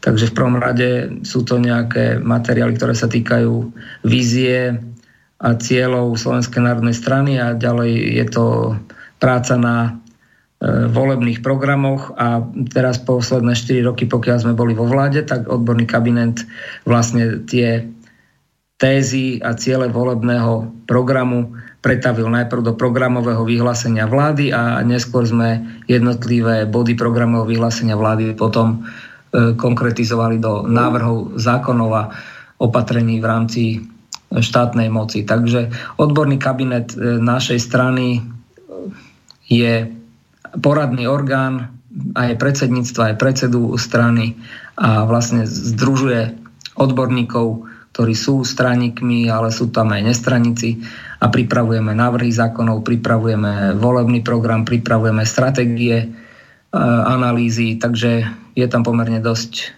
práce a je rozmanitá. E, plánuje sa zmena stanov a kedy bude voľba nového predsedu PSNS? to je dobrá otázka. E, čo sa týka zmeny stanov, keďže mám za sebou momentálne veľmi veľa stretnutí aj so straníkmi, aj s našimi sympatizantmi, tak mnohí ľudia sa pýtajú na to, že či budeme naďalej e, mať také rigidné stanovy, kde v podstate boli ešte kreované e, pán predsedom Slotom a sú tvorené tak, že o mnohých veciach rozhoduje predseda a jednoducho stranické štruktúry zrejme chcú väčšiu mieru e, plurality a demokracie v rámci strany, takže stanovy sa podľa všetkého zrejme otvárať budú na najbližšom sneme, ktorý bude tesne po voľbách 21. alebo 28. marca, ale samozrejme na to treba vnútrostranickú diskusiu a potrebujeme sa najprv opýtať sami seba, že aké stanovy chceme a kam chceme tú stranu ďalej posunúť. Ale tá všeobecná požiadavka e, alebo tá spoločenská objednávka na zmenu stanov našej strany tu určite je. Takže myslím si, že sa tým budeme seriózne zaoberať. A ďalšia otázka. Čo považujete za najväčší úspech za posledné 4 roky a čo sa vám osobne podarilo vplyvniť? Za najväčší úspech považujem to, že sme pomohli množstvu ľudí, e, tak ako som to už povedal v tom predchádzajúcom výstupe. No, môžete byť aj e, konkrétni, aj lebo konkrétny. ľudia majú krátku pamäť. Áno, tak e, v prvom rade sme znižili podnikateľom daň z príjmu na 15% a je to pre všetky firmy, ktoré majú obrat do 100 tisíc eur. Ano. Potom sme kompletne všetkým podnikateľom zrušili daňové licencie, ktoré museli platiť aj za firmy, ktoré vlastne nevykazovali žiadnu činnosť. Čím sme im ušetrili nemalé peniažky, tak by bolo dobre, keby si to osviežili v pamäti. Rovnako sme pomohli živnostníkom, kde sme im zvýšili paušálne výdavky a tým pádom platia menšie dania, ostáva im viacej peňažkov v dovreckách. Zrušili sme koncesionárske poplatky pre dôchodcov, takže dôchodcom sme trošku odľahčili 280 tisíc dôchodcom sme zvýšili minimálny dôchodok a verím, že zajtra alebo pozajtra budú mať všetci dôchodcovia aj 13. dôchodok. E, čo sa týka zamestnancov, tak tým sme vyšli v ústretí tak, že e, sme im zvýšili počet dovolenky, najmä mladým rodinám do 30 rokov, ktoré sa starajú o dieťa, tak majú rovnaký počet dovolenky ako ostatní ľudia, čiže 25 dní, čo je významný, významná pomoc pre mladé rodiny. Takisto sme zaviedli športové poukazy pre deti, aby mohli športovať. Zaviedli sme rekreačné poukazy pre zamestnancov, ktoré extrémnym spôsobom zvýšili dopyt po domácom cestovnom ruchu a zvýš, zlepšenie domáceho cestovného ruchu zabezpečilo 48 tisíc nových pracovných miest. Znížili sme daň z pridanej hodnoty na ubytovacie služby, čím sme opäť podporili cestovný ruch a zachránili sme mnohé penzióny a malé hotely pred krachom a naopak pomohli sme im postaviť sa na nohy. E, znížili sme daň z pridanej hodnoty na zdravé potraviny, čím sme chceli zastaviť ten nárast, ten extrémny nárast potravín, čo verím, že sa aspoň z časti podarilo. Znížili sme daň z pridanej hodnoty ešte na niečo, a teraz už teraz nespomeniem, lebo o toho veľa. Ale jednoducho tých opatrení bolo pomerne veľa. Zvýšili sme platy aj učiteľom, aj vojakom, aj ľuďom vo verejnej správe. Zavedli sme 13. 14. plat, ktorý si môžu zamestnávateľia uplatniť v rámci zvýhodnen, zvýhodnených daní a odvodov.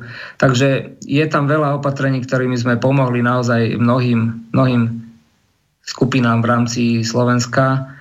Len e, za môj osobný úspech považujem možno to, že ja sa venujem dlhé roky športu, tak sme novelizovali zákon o športe, kde sme pomohli vlastne sprehľadniť verejné financovanie. E, do, doliali sme obrovské množstvo peňazí do športu, ktorý vieme, že bol dlhé roky finančne podfinancovaný. Zriadili sme fond na podporu športu, kde sme urobili prvý raz v histórii Slovenska systematické financovanie športu, že bude sa systematicky financovať podpora mládeže, podpora e, talentovaných športovcov, reprezentácií, podpora významných športových podujatí. Takže tých úspechov, ktoré máme, si myslím, že je pomerne veľa, ale všetky tieto úspechy sú prekrývané kauzami ako kapitán, ako um, plagiátor, ako um, stíhačky alebo ako eurofondy, ktoré v podstate sme neriešili ani my, ale riešili to ešte smeráci. A ma to trochu mrzí, že jednoducho ľudia stále vidia len to negatívne, nevedia si dať e, dokopy, čo sú jedna a jedna že kto im Dobre. čo zabezpečil a čo im kto iba slubuje. Skúsme sa ešte pristaviť. My sme sa pred reláciou rozprávali ohľadom tej kauzy, ktorá bola na ministerstve školstva ešte za predchádzajúceho pána ministra Plavčana. Ako to vlastne bolo, aby tento bilák nepadol na SNS-ku? Máte možnosť k tomu pár dní pred voľbami zaujať jasné stanovisko. Tak pán profesor Plavčan, bývalý minister školstva, mal tú nevýhodu, že je to dobrý človek a jednoducho on sa v politike nevie hýbať, v politike je veľa bezcharakterných ľudí, ktorí hrabu len pod seba. Akože či chceme alebo nechceme, je to tak a my, ktorí sme prišli do politiky pred 4 rokmi, sa to snažíme zmeniť ako Don Quixote a je to, je to taký boj s veternými mlynmi, lebo keď je niekto v politike 20-30 rokov, tak už vie dobre chodiť, e, má dobre vyšlapané chodničky a presne vie, kde má udrieť na svojho menej skúseného súpera my sme dopadli v tomto smere ako sedláci uchlumce, ako by Česi povedali. Jednoducho, boli sme príliš naivní, dôverovali sme našim kolegom zo Smeru, že nám ministerstvo nechali v normálnom stave, ale samozrejme tie eurofondové kauzy boli všetky ešte za zasadené, auto semiačko bolo zasadené za pána ministra Pellegriniho a pána ministra Draxlera, takže smeráci si pripravili eurofondové výzvy, projekty a doplatil na ne pán Plavčan, jeho najväčšou chybou bolo, že nevedel to odkomunikovať tak, ako to asi mal odkomunikovať. Jednoducho mali sme povedať na plné ústa, že za tými väčšími prúsermi sú úradníci zo Smeru a nie my. No ale bohužiaľ bol slušný, tak ho to politicky zomlelo a nám to zobralo politicky body, lebo ľudia samozrejme automaticky si tie kauzy spájajú so Slovenskou národnou stranou napriek tomu, že celé tieto eurofondy, ktoré sa týkali operačného programu výskum a inovácie, boli nastavované ešte smerackými úradníkmi. E, možno jedna taká trošku naivná otázka, ale má svoje rácio. Najmä e, týka sa toho, že sns mala e, záujem nejakým spôsobom reformovať rtvs táto otázka znie. Sú podľa vás slovenské médiá nezávislé a objektívne? Skúsme ich rozobrať e, súkromné a verejnoprávna televízia, kde sa platia tie koncesionárske poplatky či poplatky za služby vo verejnom záujme. No, pán Hazucha, ako je to veľmi milá otázka, veď e, môžeme... Ja môžeme, čítam, čo mi posielajú poslucháči. To môžeme na ňu v podstate spoločne odpovedať, lebo vy ste tiež novinár a zaoberáte sa médiami tak e, je taký paradox, že e, človek, ktorý je z vládnej koalície, práva ruka predsedu Národnej rady, robí rozhovor v Slobodnom vysielači, ktoré, hlav, ktoré médiá hlavného prúdu považujú za konšpiračné médium. Kvázi by som povedal, že ste e, na čiernej listine, rovnako ako mediálne sme na čiernej listine my ako Slovenská národná strana. Takže sloboda médií na Slovensku je veľmi, veľmi pochybná. Sloboda médií je tu ohrozená tým, že väčšinu médií vlastne oligarchovia, či už sú to finančné skupiny Penta, ESET alebo JNT, ktoré vlastnia hlavné elektronické aj tlačové médiá, či je to e, ďalší vplyv mimovládnych organizácií, ktoré sú platené zo Spojených štátov amerických alebo ďalších zahraničných zdrojov, ktoré tiež ovplyvňujú e, rôzne mediálne výstupy alebo dodávajú e, svojim vybraným médiám rôzne informácie, ktoré potom tie majú šíriť a tým pádom, dá sa povedať, šíriť zahraničnú pro, protislovenskú propagandu. Takže slovenské médiá, ktoré ja považujem za objektívne, je ich málo. Ako napríklad môj veľmi dobrý priateľ a bývalý kolega zo slovenskej televízie Lubo Huďo robil dlhé roky, myslím si, že Infovojna sa to volalo. Áno ten projekt, teraz neviem, že kde, kde Potom zaparkuje. v Kultúrblogu a teraz by mal mať reláciu opäť slo, slobodnom vysielači, ak je to takže, pravda. Takže zaparkuje teraz nakoniec u vás, Lubo, tak ja mu držím palce, lebo viem, čo sme si preskakali napríklad v období e, od roku 1996 do roku 1999, kedy najprv bol tlak zo strany Mečiara, potom bol tlak zo strany Zurindu keď sme my obidva robili slovenskej televízii a ako nám cenzurovali naše príspevky, ktoré boli ako tak objektívne. Nehovorím, že 100%, ale ako tak. Takže už vtedy bola cenzúra. A to, čo sa deje dnes, tak to už nie je ani cenzúra, to je absolútna, to je podľa mediálna totalita, čo sa tu deje nemáte, na, nemáte absolútne žiadny nárok na vyslovenie svojho názoru bez toho, aby ste hneď neboli mediálne popravení, aby vám nedali šarlatové písmeno, aby vás nejakým spôsobom sa nesnažili zosmiešniť. A e, tie médiá hlavného prúdu, o ktorých, ktorým nechcem robiť reklamu a nebudem ich nazývať, pretože mi to ide aj ťažko cez ústa. A dneska sa do nás opreli jedný z nich veľmi nevyberavým spôsobom tie si myslím, že skôr či neskôr zaniknú, pretože, alebo teda aspoň dúfam, pretože verím, že ľudia sú hladní po informáciách a chcú vedieť objektívnu pravdu. Objektívnu pravdu sa nedozvedia tak, že budú mať informácie len z, jedne, z jednej strany, dozvedia sa ju tak, že bude sa tá pravda tvoriť ako, dá sa povedať, súboj, súboj názorov rozličných názorov a tak by to malo byť. O tom je tá pluralita názorov, o tom by mali byť aj médiá, že by mali dať priestor každej strane a poslucháč alebo divák alebo čitateľ by si už mal z toho vybrať sám, čo uzná za vhodné, ale takto sa to u nás nedeje. Máme veľmi jednostranne zamerané médiá a myslím si, že aj to samotné polarizuje našu spoločnosť, aj to samotné dostáva našu spoločnosť do takej vlny extrémizmu, lebo stráca sa taká normálna kultivovaná diskusia, stráca sa odborná diskusia a potom je priestor na rôzne skratkovité vysvetľovania skutočnosti na heslá. Ľudia už nečítajú celé články, čítajú už iba nadpisy v rôznych médiách alebo, alebo zaujímajú ich len titulky alebo headliny v správach a podľa toho si robia potom politický úsudok a je to veľmi, veľmi nebezpečné pre budúcnosť. Nie len demokracie, ale vôbec pre budúcnosť inteligencie nášho národa. Mm-hmm. Um, teraz um, mám tu ešte pripravenú jednu ukážku, um, čo povedal váš bývalý predseda Jan Slota. Dobre by bolo, aby ste sa k tomuto vyjadrili, lebo zajtra bude pani Belovsová na toto priamo reagovať, tak e, tá ukážka ohľadom slotovej podpory e, slo- strany vlast. Drahé Slovenky, Slováci, prihovorám sa k vám predvečer volie do parlamentu, ktoré by mali byť 29. februára. Chcem zdôrazniť, že ako dlhodobý predseda Slovenskej národnej strany som zhrozený nad e, situáciou SNS pod vedením kapitána Danku a jeho blízkych, ktorých absolútne nepoznám, ktorí za mojich čias ani nevedeli, že hádam, že SNS existovala. Chcem zdôrazniť, že títo ľudia určite nepredstavujú to vlastenecké a kresťanské, ktoré bolo základom Slovenskej národnej strany. Ja pevne verím, že drvia väčšina členov SNS je tiež rozhorčená nad konaním kapitána Danku, ktorý e, pomaličky, hádam, spáva s panom Bugárom a e, dovolil, doslovne dovolil aj cez ministerstvo, ktoré riadi SNS, m, zdevastovať slovenské školstvo na južnom Slovensku, kde pomaličky e, slovenské deti musia navštevovať maďarské školy, kde pán premiér Maďarskej republiky Orbán vali obrovské milióny do samozprávy na južnom Slovensku a de facto južné Slovensko je už pod správou Maďarska. Čo si budeme navrávať? A toto to treba zastaviť. Zastaviť.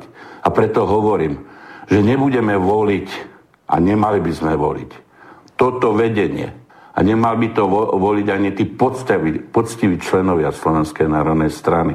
Ja som presvedčený, hlboko presvedčený, že jediný predstaviteľ, ktorý je ešte nosičom toho vlastenectva a kresťanských hodnôt, je pán Štefan Harabin na čele politickej strany vlast. Bol by som veľmi rád, keby všetci tí, ktorí ma počúvajú, sa zamysleli a rozhodli sa, správne, aby sme skončili s tým eh, liberálnym, s tým liberálnym šialenstvom, ktorý, ktorý sa rozbehol na Slovensku, aby skutočne to národné a vlastenecké zvíťazilo a pevne verím, že pán Štefan Harabin bude úspešný v týchto parlamentných voľbách. Nedajte sa zmiasť ďakými predpovediami. Ja som presvedčený o tom, že sa dostane do parlamentu a preto vás ešte raz vyzývam. Choďte k voľbám a voľte politickú stranu vlast. Je toto férové správanie sa bývalého predsedu SNS podľa vás? To je prvá otázka. A druhá otázka, čo on asi týmto sleduje? Alebo v zápäti, keď odpoviete na túto otázku, tak pravdepodobne pán Danko už na toto odpovedal. Ešte sa vás spýtam. Ja neviem, skloňovanie od slota slotu Danka, Danku, e, tak to chápem, ale e, on sa volá Danko, čiže asi od Danka. Ja neviem, keď je niekto e, predsedom Slovenskej národnej strany, tak by hada mal ovládať aj spisovný jazyk a tak ďalej. No tak dobre, každý raz za čas za kokce, to sa aj pred chvíľou podarilo mne, ale skúste sa aj k tomu vyjadriť. Ale hlavne k meritu veci. To, že podporuje konkurenčnú stranu. Ehm, ja mám v úcte všetkých eh, predsedov Slovenskej národnej strany, či už to boli dámy alebo to boli páni a mám na každého svoj názor. Myslím si, že mali každý z nich aj pozitívny, aj negatívny vplyv na vývoj najstaršej strany Slovákov. Úprimne povedané, toto video ma celkom pobavilo, pretože keď politická mŕtvola hovorí o tom, že máme voliť ďalšiu politickú mŕtvolu, tak neviem, čo si mám o tom myslieť. Viete, ja mám 45 rokov, obidva páni, aj pán Slota, aj pán Harabín by si už mali užívať politický dôchodok a nie sa starať o to, ako Slovensko bude vyzerať. Mali by to už naozaj nechať novej politickej generácii. Ja si, ja si vážim pána Slotu, čo urobil pre Slovensko, ale na druhej strane pre Slovenskú národnú stranu znamenal v určitom období už príťaž, pretože jeho správanie sa už nebolo vhodné ani na predsedu takejto strany. Čo sa týkajú Slovenčiny, no úprimne povedané, Máme s tým trošku problém s tou Slovenčinou v rámci Slovenskej národnej strany. Je to také e, smutno smiešné, ale verím, že sa, to, že sa to časom napraví, že všetci naši predstavitelia budú 100% ovládať slovenský jazyk. A ja by som nerad nejakým spôsobom už e, sa venoval pánovi Slotovi, pretože jeho politická éra skončila.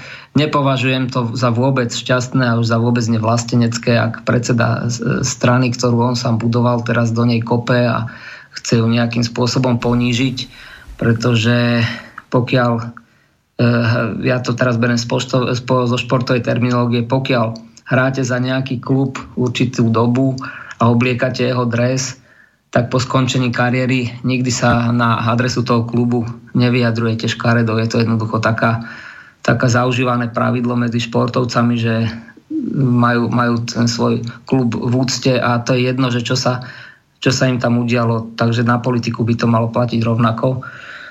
Mňa mrzí, že pán Slota sa rozhodol rozbiť národné hlasy, pretože ja stranu vlast nepovažujem za vlastenecký projekt, tak ako to povedal aj na začiatku relácie pán Štefík. Stranu vlast považujem za projekt, ktorý má rozbiť národné hlasy. E, my sme v prezidentských voľbách dali našim straníkom aj sympatizantom voľnú ruku, koho majú podporovať. Mnohí podporovali práve pána doktora Harabina na prezidentského kandidáta, ale mňa veľmi zarazilo a veľmi ma zronil jeho prístup už počas prezidentskej kampane, kedy sa nevedel dohodnúť s pánom Kotlebom na spoločnom postupe a vlastne vďaka ich egocentrizmu a ich politickej krátkozrakosti sa ani jeden z nich nedostal do druhého kola ani jeden národný a konzervatívny kandidát sa nestal do druhého kola a v druhom kole boli v podstate liberálny a menej liberálny kandidát. Takže národné síly prehrali kvôli aj neschopnosti pána Harabina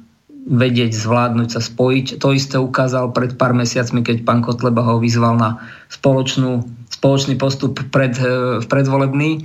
A to isté dokázal aj ešte pár mesiacov predtým, kedy my ako Slovenská národná strana sme mu ponúkali priestor na našej kandidátke aj jeho ľuďom, aby sme spojili národné síly a aby sa národné síly netrieštili. Ale pán Harabin si myslí, že je najmudrejší, najšikovnejší a jediný vlastenec, tak zrejme teraz sa potreboval spojiť s pánom Slotom, aby si posledný raz kopli do Slovenskej národnej strany. Pýtam sa všetkých eh, ľudí, ktorí naozaj vlastenecky zmýšľajú a sú kresťanskí a hodnotovo orientovaný na konzervatívnej strane politického spektra.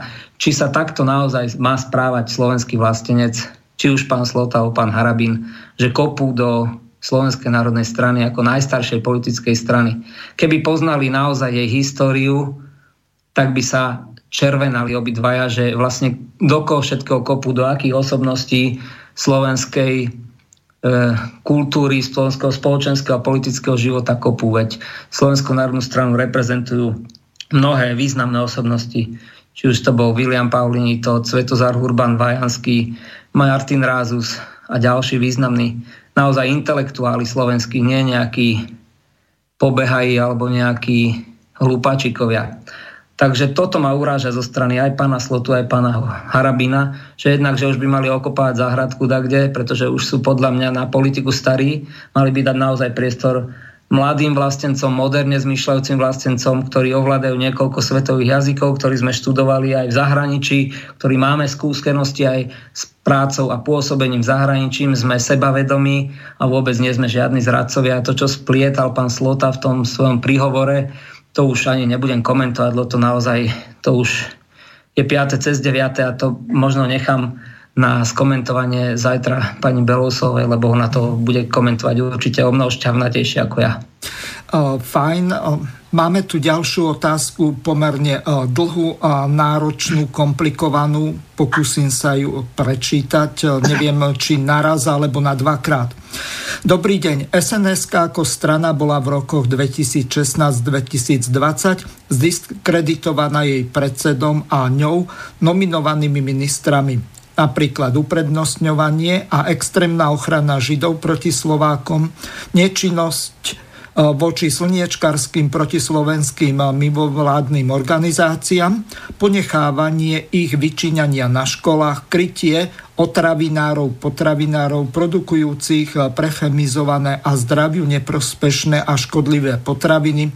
Samozrejme aj za úplatky podľa Patrika Lidharta nákupu zastaralých nebezpečných kvázi dronov za úplatky podľa analytika Martina Kolera, čiže Danko, Plavčan, Lubiova, Matečná, Gajdoš svojou činnosťou a špecifickou nečinnosťou dosiahnu vytratenie Slovenskej národnej strany z parlamentu v roku 2020. Bohužiaľ, taká je realita.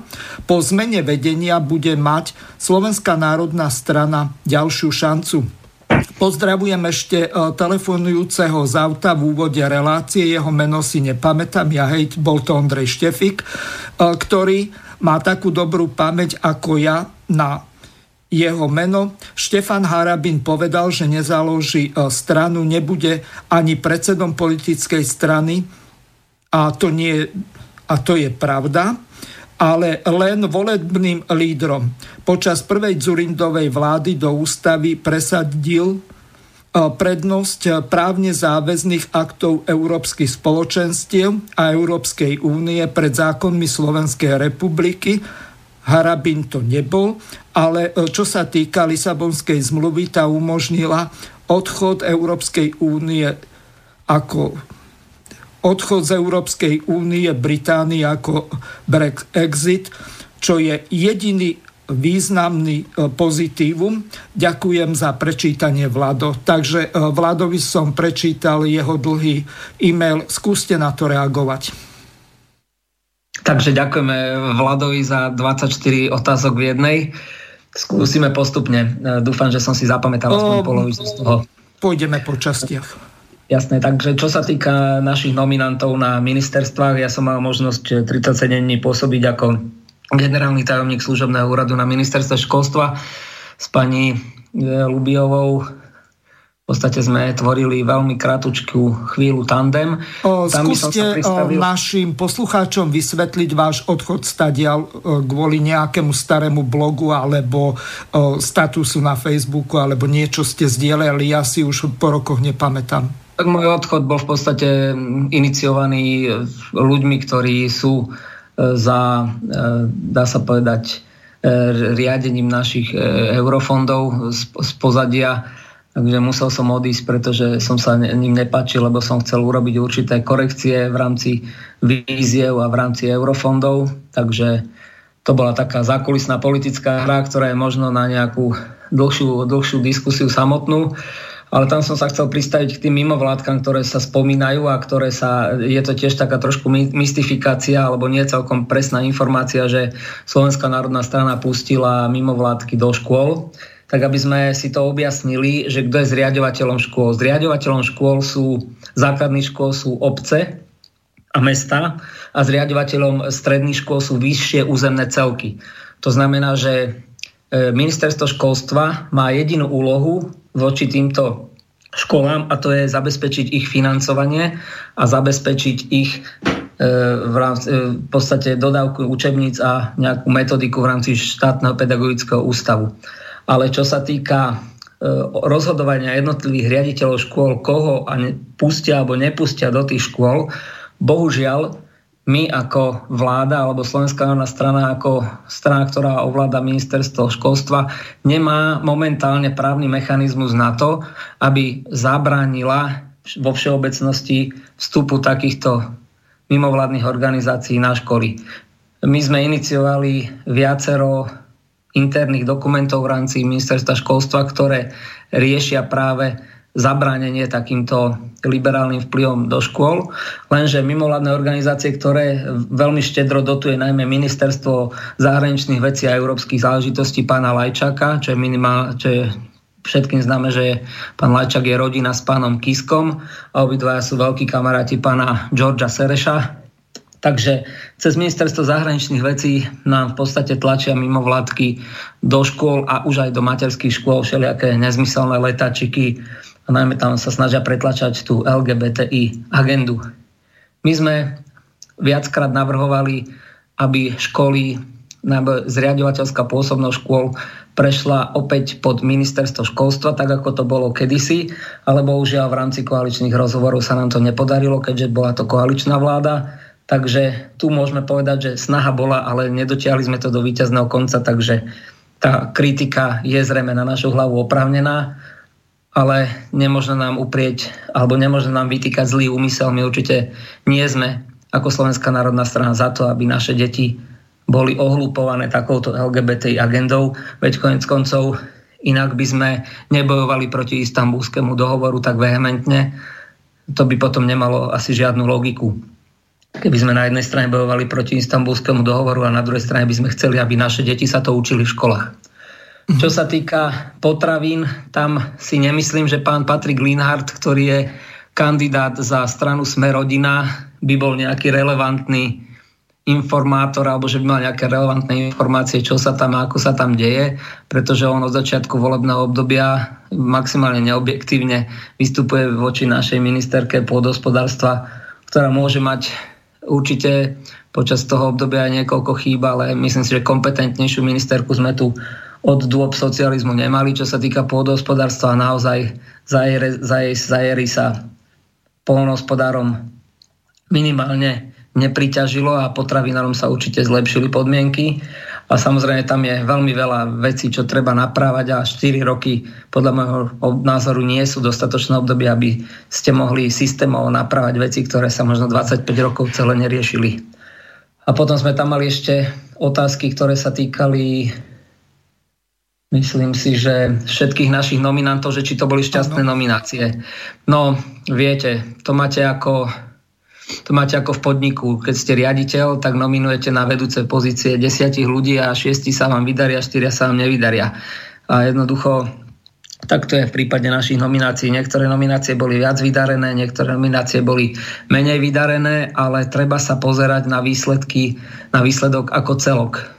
Viete, ako myslím si, že tí ľudia, ktorí boli nominovaní, tak v rámci toho, čo bolo schopné, čo bola schopná táto vláda urobiť v rámci koalície, tak urobili. Ja osobne si myslím, že mohli sme podstatne razantnejšie postupovať proti mimovládnym organizáciám, to tam bolo tiež spomínané. Áno. E, zákon, ktorý v podstate platí v Maďarsku alebo v Ruskej federácii alebo v, Izrael, alebo v Izraeli sme mali pripravený aj my. Osobne som sa podielal na jeho príprave ktorý mal regulovať mimovládne organizácie na Slovensku a jednoducho mal sprísniť ten režim, aby sme vedeli, že kto stojí za tými mimovládnymi organizáciami, kto ich platí, kto im dáva domáce úlohy a akú činnosť vlastne vykonávajú, či to nie je protispoločenská alebo vlasti zradná činnosť. Bohužiaľ tam sme nenašli takisto podporu v koalícii, čo ma veľmi mrzí, pretože e, s mimovládnymi organizáciami sme si mali dať urobiť poriadok a mimovládne organizácie nám tu o niekoľko rokov budú robiť veľkú, veľkú šarapatu a ja verím ale, že sa nám to raz podarí nikto nie je za to, aby sme ich rušili alebo aby sme ich nejako no, len takto sankcionovali, treba, ale mali by sme ich mať pod kontrolou určite. Treba odlíšiť e, politické mimovládky od e, tých, ktoré e, vykonávajú čo ja viem, športovú, charitatívnu, sociálnu činnosť a tak ďalej. Spoločenstvo prospešných, presne uh-huh. tak. Takže to, na to si treba dať pozor, pretože ja sám som sám som eh, prezident hokejového klubu, čo je občianske združenie, takže to je vlastne tiež mimovládna organizácia nezisková.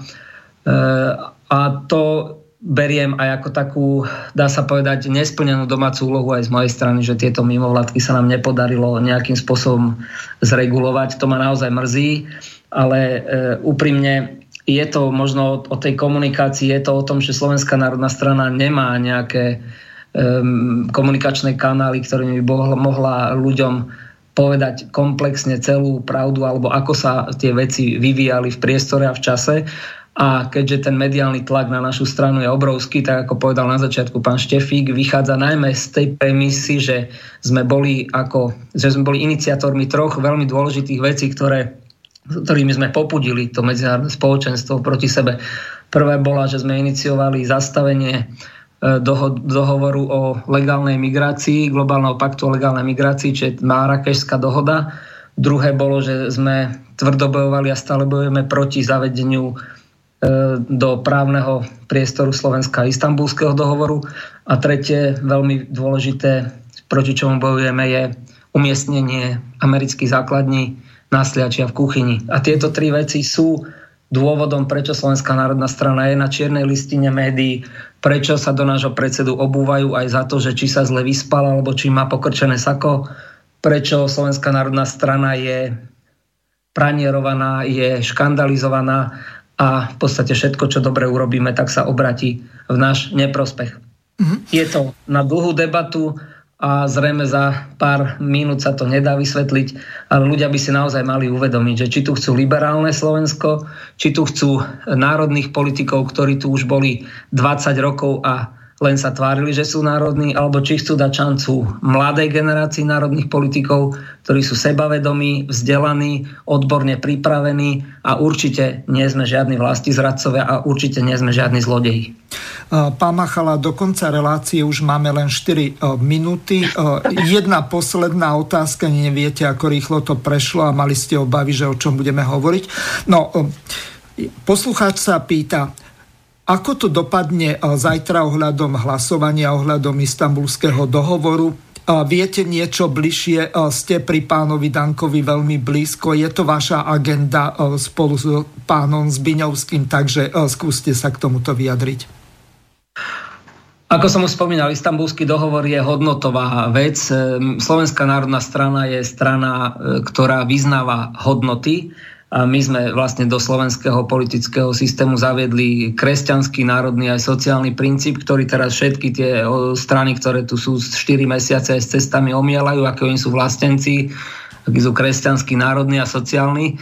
Mne to bude strašne úsmevné naozaj. E, takže naozaj ľudia, spomente si, že kto založil tento štát. Nebol to ani Harabín, nebol to ani Kotleba, bola to Slovenská národná strana, ktorá iniciovala deklaráciu o zvrchovanosti a dotlačila Mečera k tomu, aby Slovenská republika vznikla v roku 1993. Na to netreba nikdy za, za, zabúdať.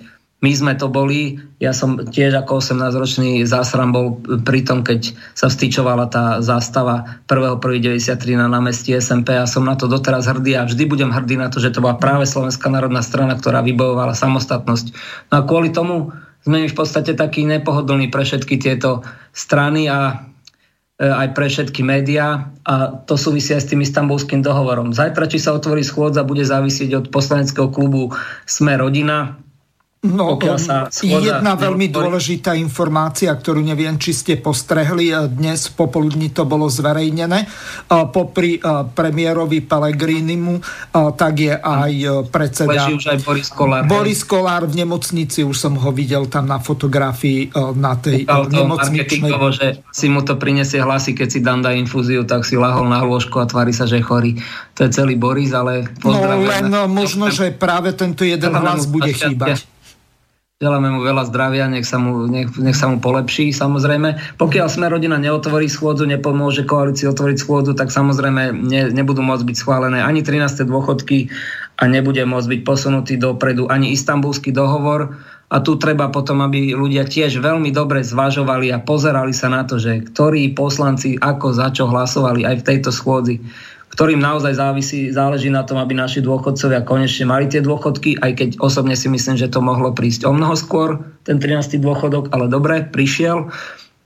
A ktorí sú za to, aby naše deti nemuseli e, sa pozerať na šialené dúhové pochody a nemuseli sa učiť ako v, v učebniciach, že je tu rodič jeden, rodič dva a nie mama a otec.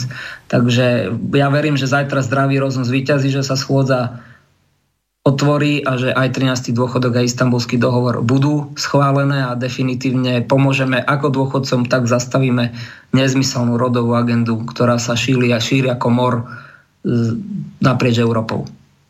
Pán Machala, záverom relácie vám chcem veľmi pekne poďakovať za to, že napriek tomu, že ste boli prvýkrát v Slobodnom vysielači, že ste podobne ako váš šéf našli odvahu, že ste sem prišli, že ste mohli prísť aj do tvrdej konfrontácie s našimi e, poslucháčmi, ktorí e, vás zrejme nešetrili, dokonca ani naši pravidelní hosti, ako napríklad e, Peter Zábranský.